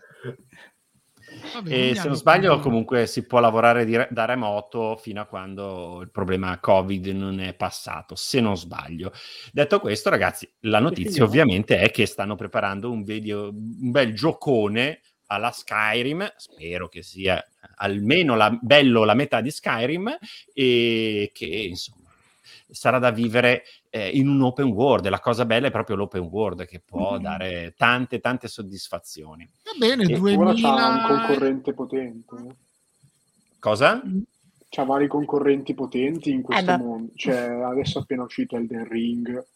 Eh, eh. Eh. Eh, però tenendo conto veramente- che se iniziano adesso a cercare usciranno nel 2025 se va bene Mm, Sì, sì, sì. Sì, Sì, secondo me addirittura è roba da compleanno di Dungeons and Dragons. eh. Mm. Mm. Poi magari se Fa in riescono tempo a anche uscire un altro Elden Ring.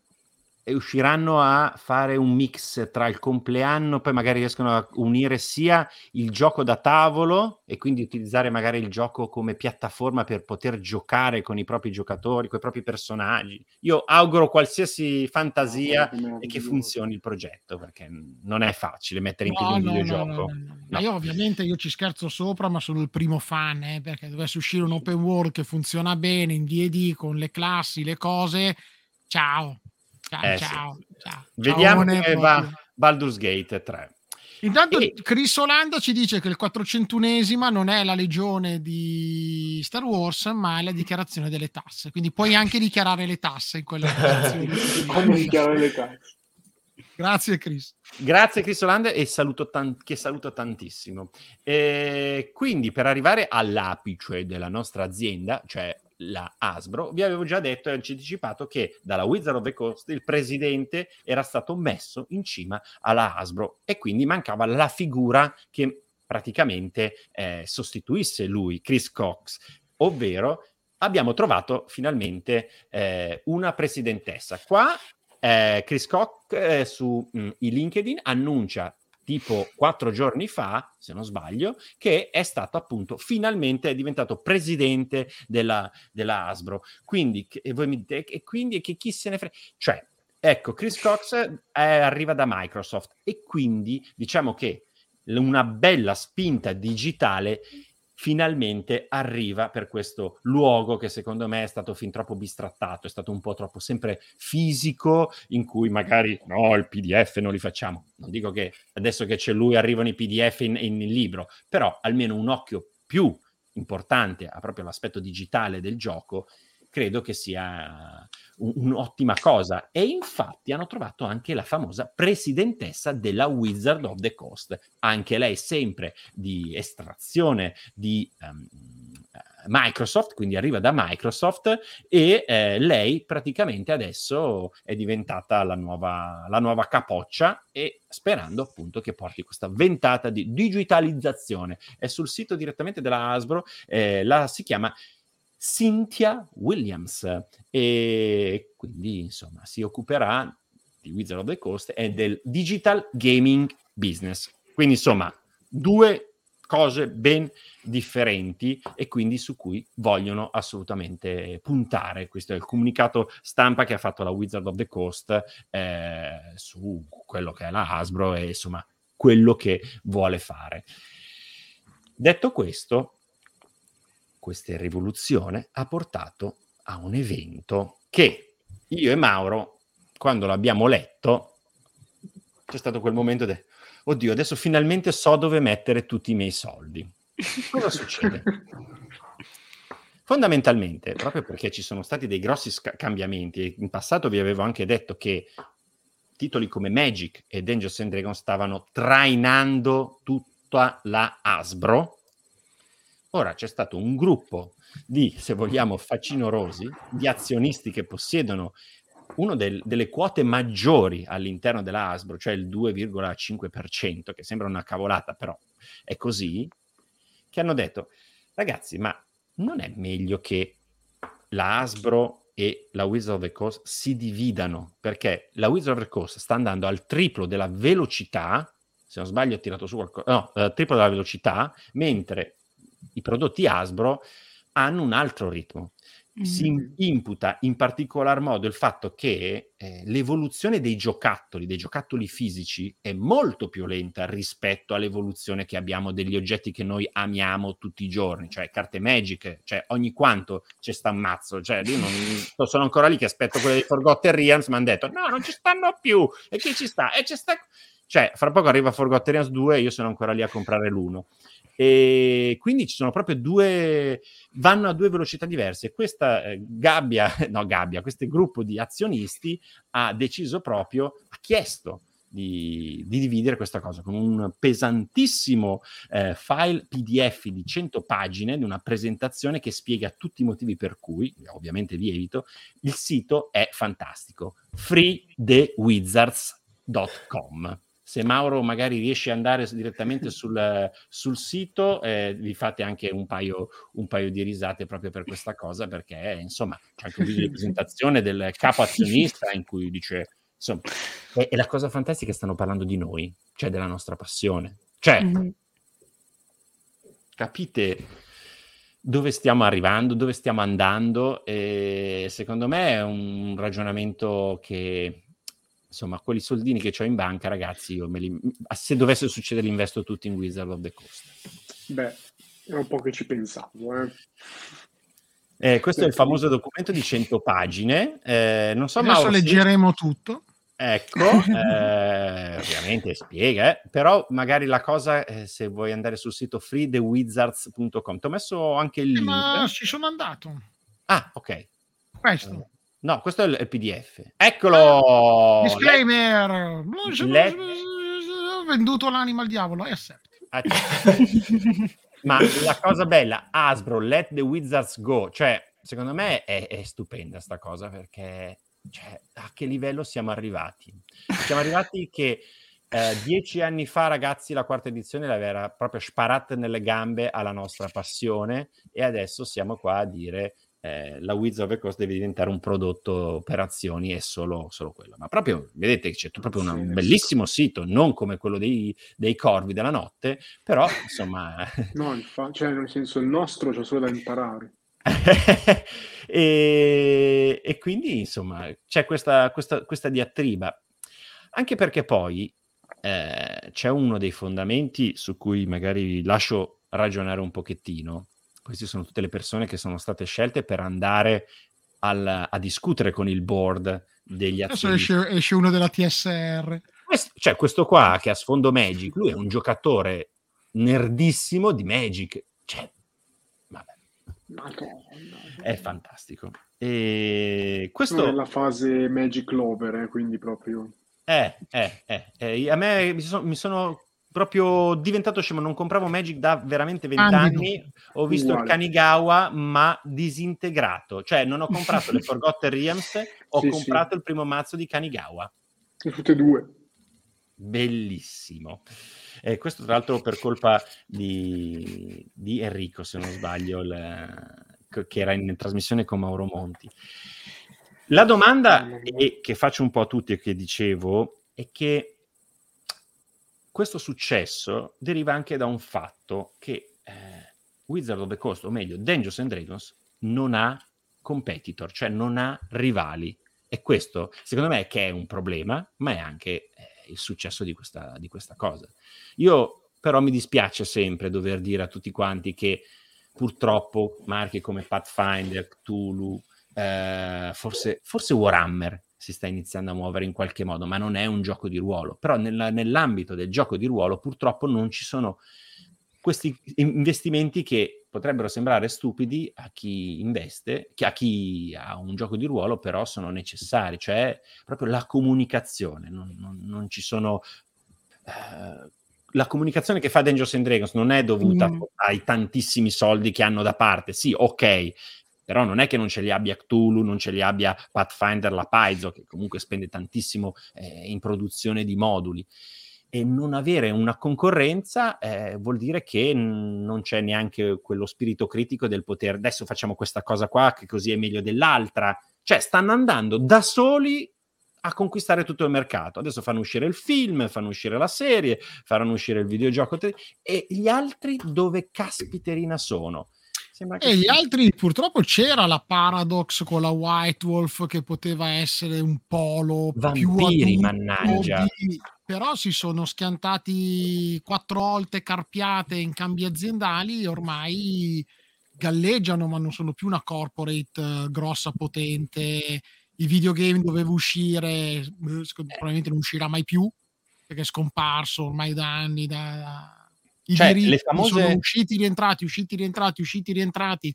Adesso addirittura la cosa più strana che è successa è che Nicola De Gobbis, detentore dei diritti con It Game di Vampiri quinta edizione, andrà a stampare il Book of Nod, che è un manuale di vecchia edizione, quindi diritti che dovrebbero essere ancora di Raven Distribution. Quindi c'è, c'è- c'è un casino anche nella gestione del tutto, Ah, ok, che è vero che quel manuale è uscito anche per quinta edizione, però l- la loro è quella del vecchio World of adesso entro troppo nello specifico Ok, forse del mondo di ED, però c'è, c'è un casino sotto mostruoso. Cyberpunk ha pigliato una legnata col videogame Zoppo. Quindi i concorrenti c'erano, ma Cioè, si Guarda, sono l'unica azienda che può competere oggi è Free Ligan o Free League, dipende Mhm. da- da- da- se si va sullo svedese o sull'americano, che con il gioco di ruolo di Alien, adesso uscirà il gioco di ruolo di Blade Runner, con Sì. tutti i prodotti che ha, potrebbe riuscire a catalizzare l'attenzione anche di un pubblico di influencer, il manganiello della situazione, il Veroc della situazione, che poi danno quello sprint che è stato dato Sì, naturalmente a D&D. Sì, sì, infatti era una notizia che mi è scappata completamente, se non sbaglio è uscita ad agosto, è l- eh, il penultimo link che ti ho mandato Mauro, e che non sapevo e anche lì c'è, un- credo, una vera e propria bomba e nessuno ne ha parlato, o forse sono stato io che proprio non ho visto la notizia, ovvero che eh, nel 2023, ma già nel 2022 dovrebbe uscire una, star- una un quick start, esce il gioco di ruolo del Marvel Multi-Universe, Multiverse. Cioè, tu finalmente, tu, cioè abbiamo un colosso che è la Disney che fa finalmente un gioco di ruolo in cui tu puoi interpretare finalmente l'Uomo Ragno, Silver Surfer, Fantasy 4, Capitano America, Iron Man, tutti quanti.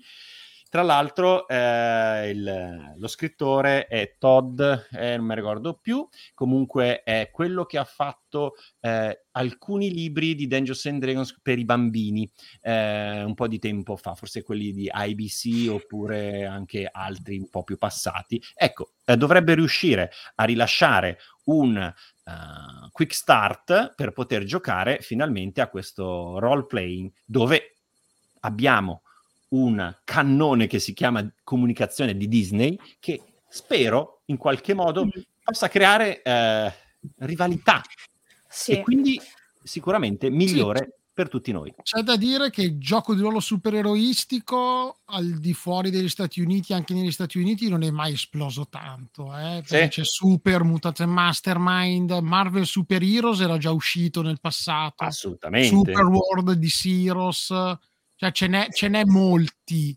Aberrant Eh, però- addirittura della White Wolf. Questo è un po' un reboot per cavalcare l'onda. Vediamo, Mm. vediamo. Sì, secondo me più che altro cioè, l'idea è proprio quella di cavalcare l'onda e secondo me è, cioè, è geniale come cosa in questo momento. E poi l'altra cosa è quello che dicevi tu, Christian, che secondo me si tratta proprio di, di comunicazione, cioè come fa la comunicazione Wizard, quanto insiste e il fatto di non accontentarsi mai.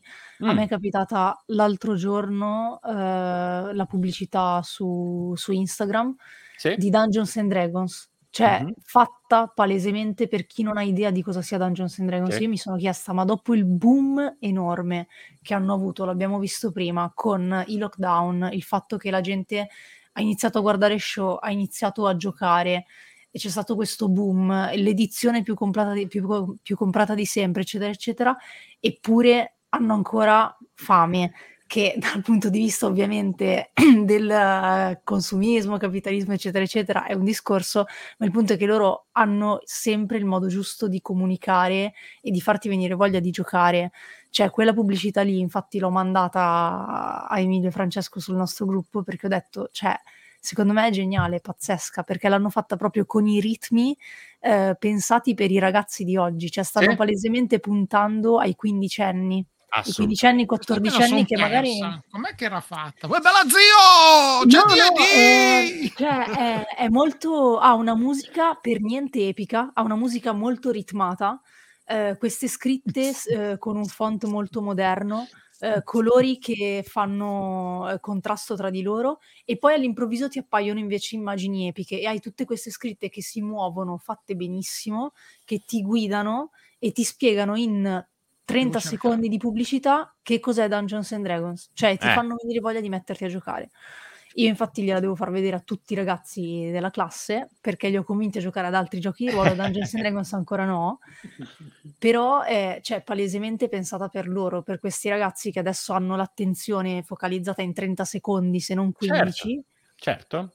e, e loro cioè, non si accontentano. Io questa cosa da altri giochi di ruolo non, non la vedo. Ed- e io continuo a dire che per me è un grande peccato perché appunto Mm. abbiamo le IP, cioè le intellectual properties come Cthulhu, come che veramente ci potresti fare una serie stupenda solo basandoti sui racconti di, di, di Cthulhu in generale, oppure appunto vampiri, cioè è stato anche poi l'ondata degli anni 90, i vampiri an- cioè, erano dappertutto proprio, er- ovunque, e io dicevo, a me non mi piacciono i vampiri, e, vabbè, e però erano dappertutto, infatti Mauro ci è cascato dentro coi piedi e, e anche dentro, dentro la fossa proprio con questa cosa qua. Cioè la stessa Warhammer, che non è eh, poi gioco di ruolo fino a un certo punto, quanto è stata saccheggiata da tutte le idee che ha avuto, i Space Marine, tutte le battaglie spaziali, e non è mai venuto fuori nulla se non qualche videogioco sparuto.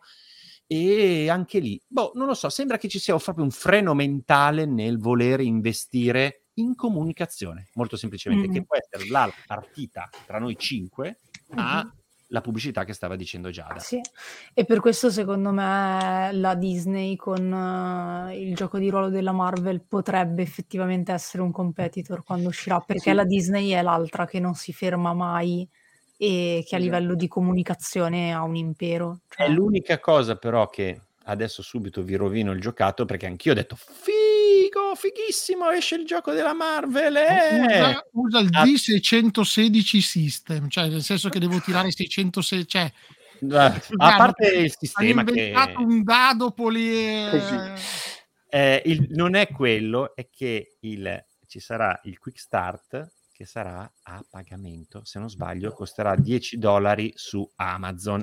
Quindi tu farai il playtester per eh, questo, questo sistema che sappiamo già posso- benissimo non è stato tanto fortunato con Pathfinder 2, mannaggia.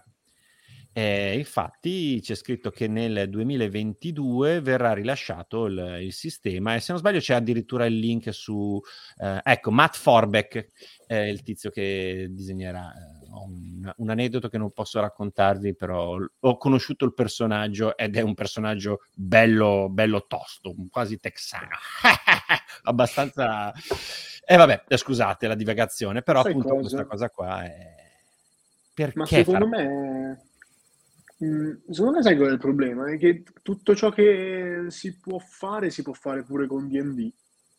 Cioè, secondo me uno può adattare tutto quello che vuole non, non urlare troppo quello che penso da sempre. No, no, lo so, lo so, lo so che è una roba, è una roba che è, pro- cioè, è provocatoria, però mh, cioè, secondo me uno può anche adattare, cioè nel senso, e quello è il problema, cioè secondo me che D&D è diventato proprio di massa ormai, a differenza di tutto il resto che alla fine, proprio per via della comunicazione diversa, è comunque una cosa di nicchia.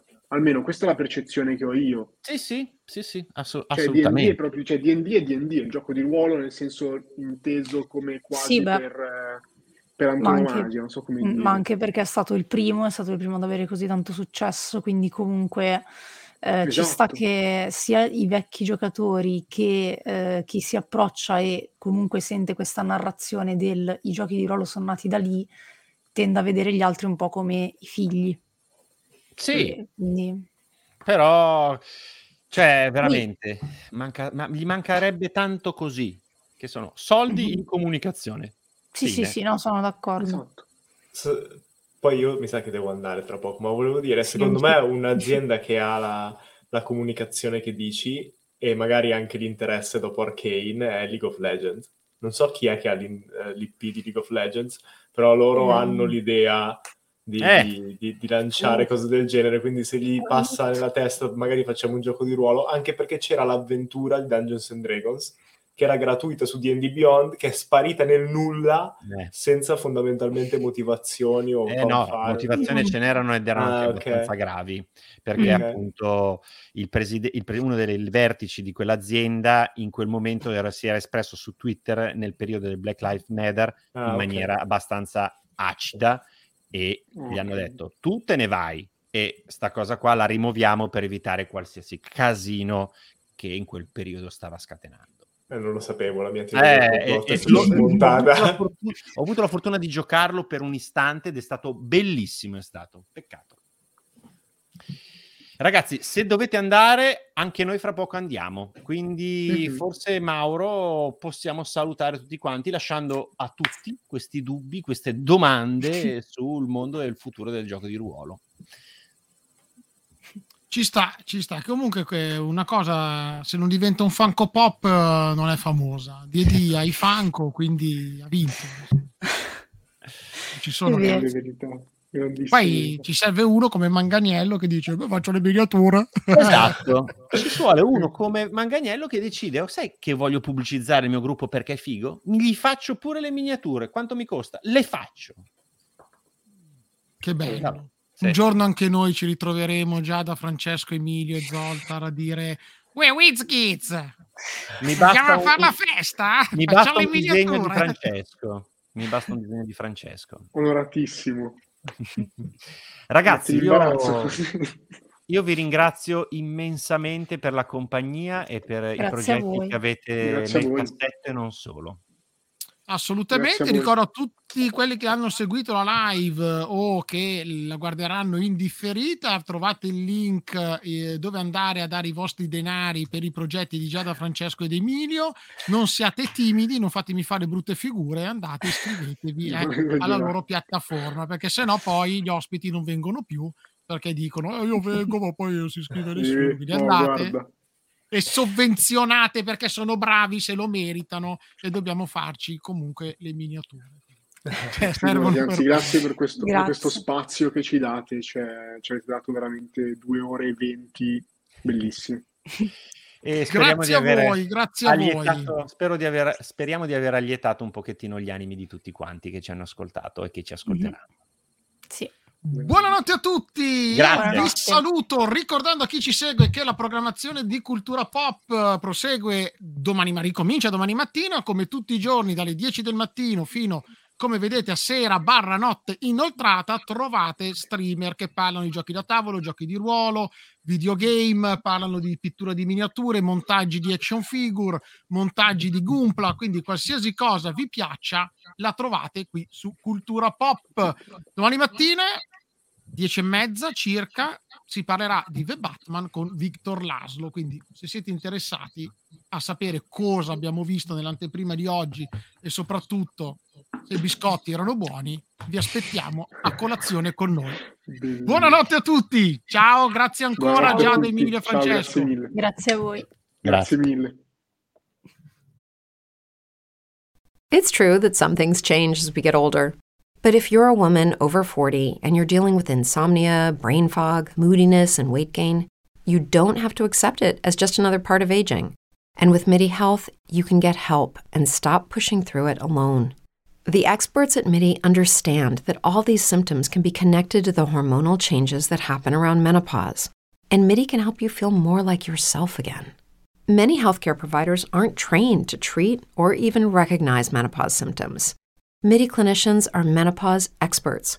They're dedicated to providing safe, effective, FDA approved solutions for dozens of hormonal symptoms, not just hot flashes. Most importantly, they're covered by insurance. 91% of MIDI patients get relief from symptoms within just two months. You deserve to feel great. Book your virtual visit today at joinmidi.com. That's joinmidi.com.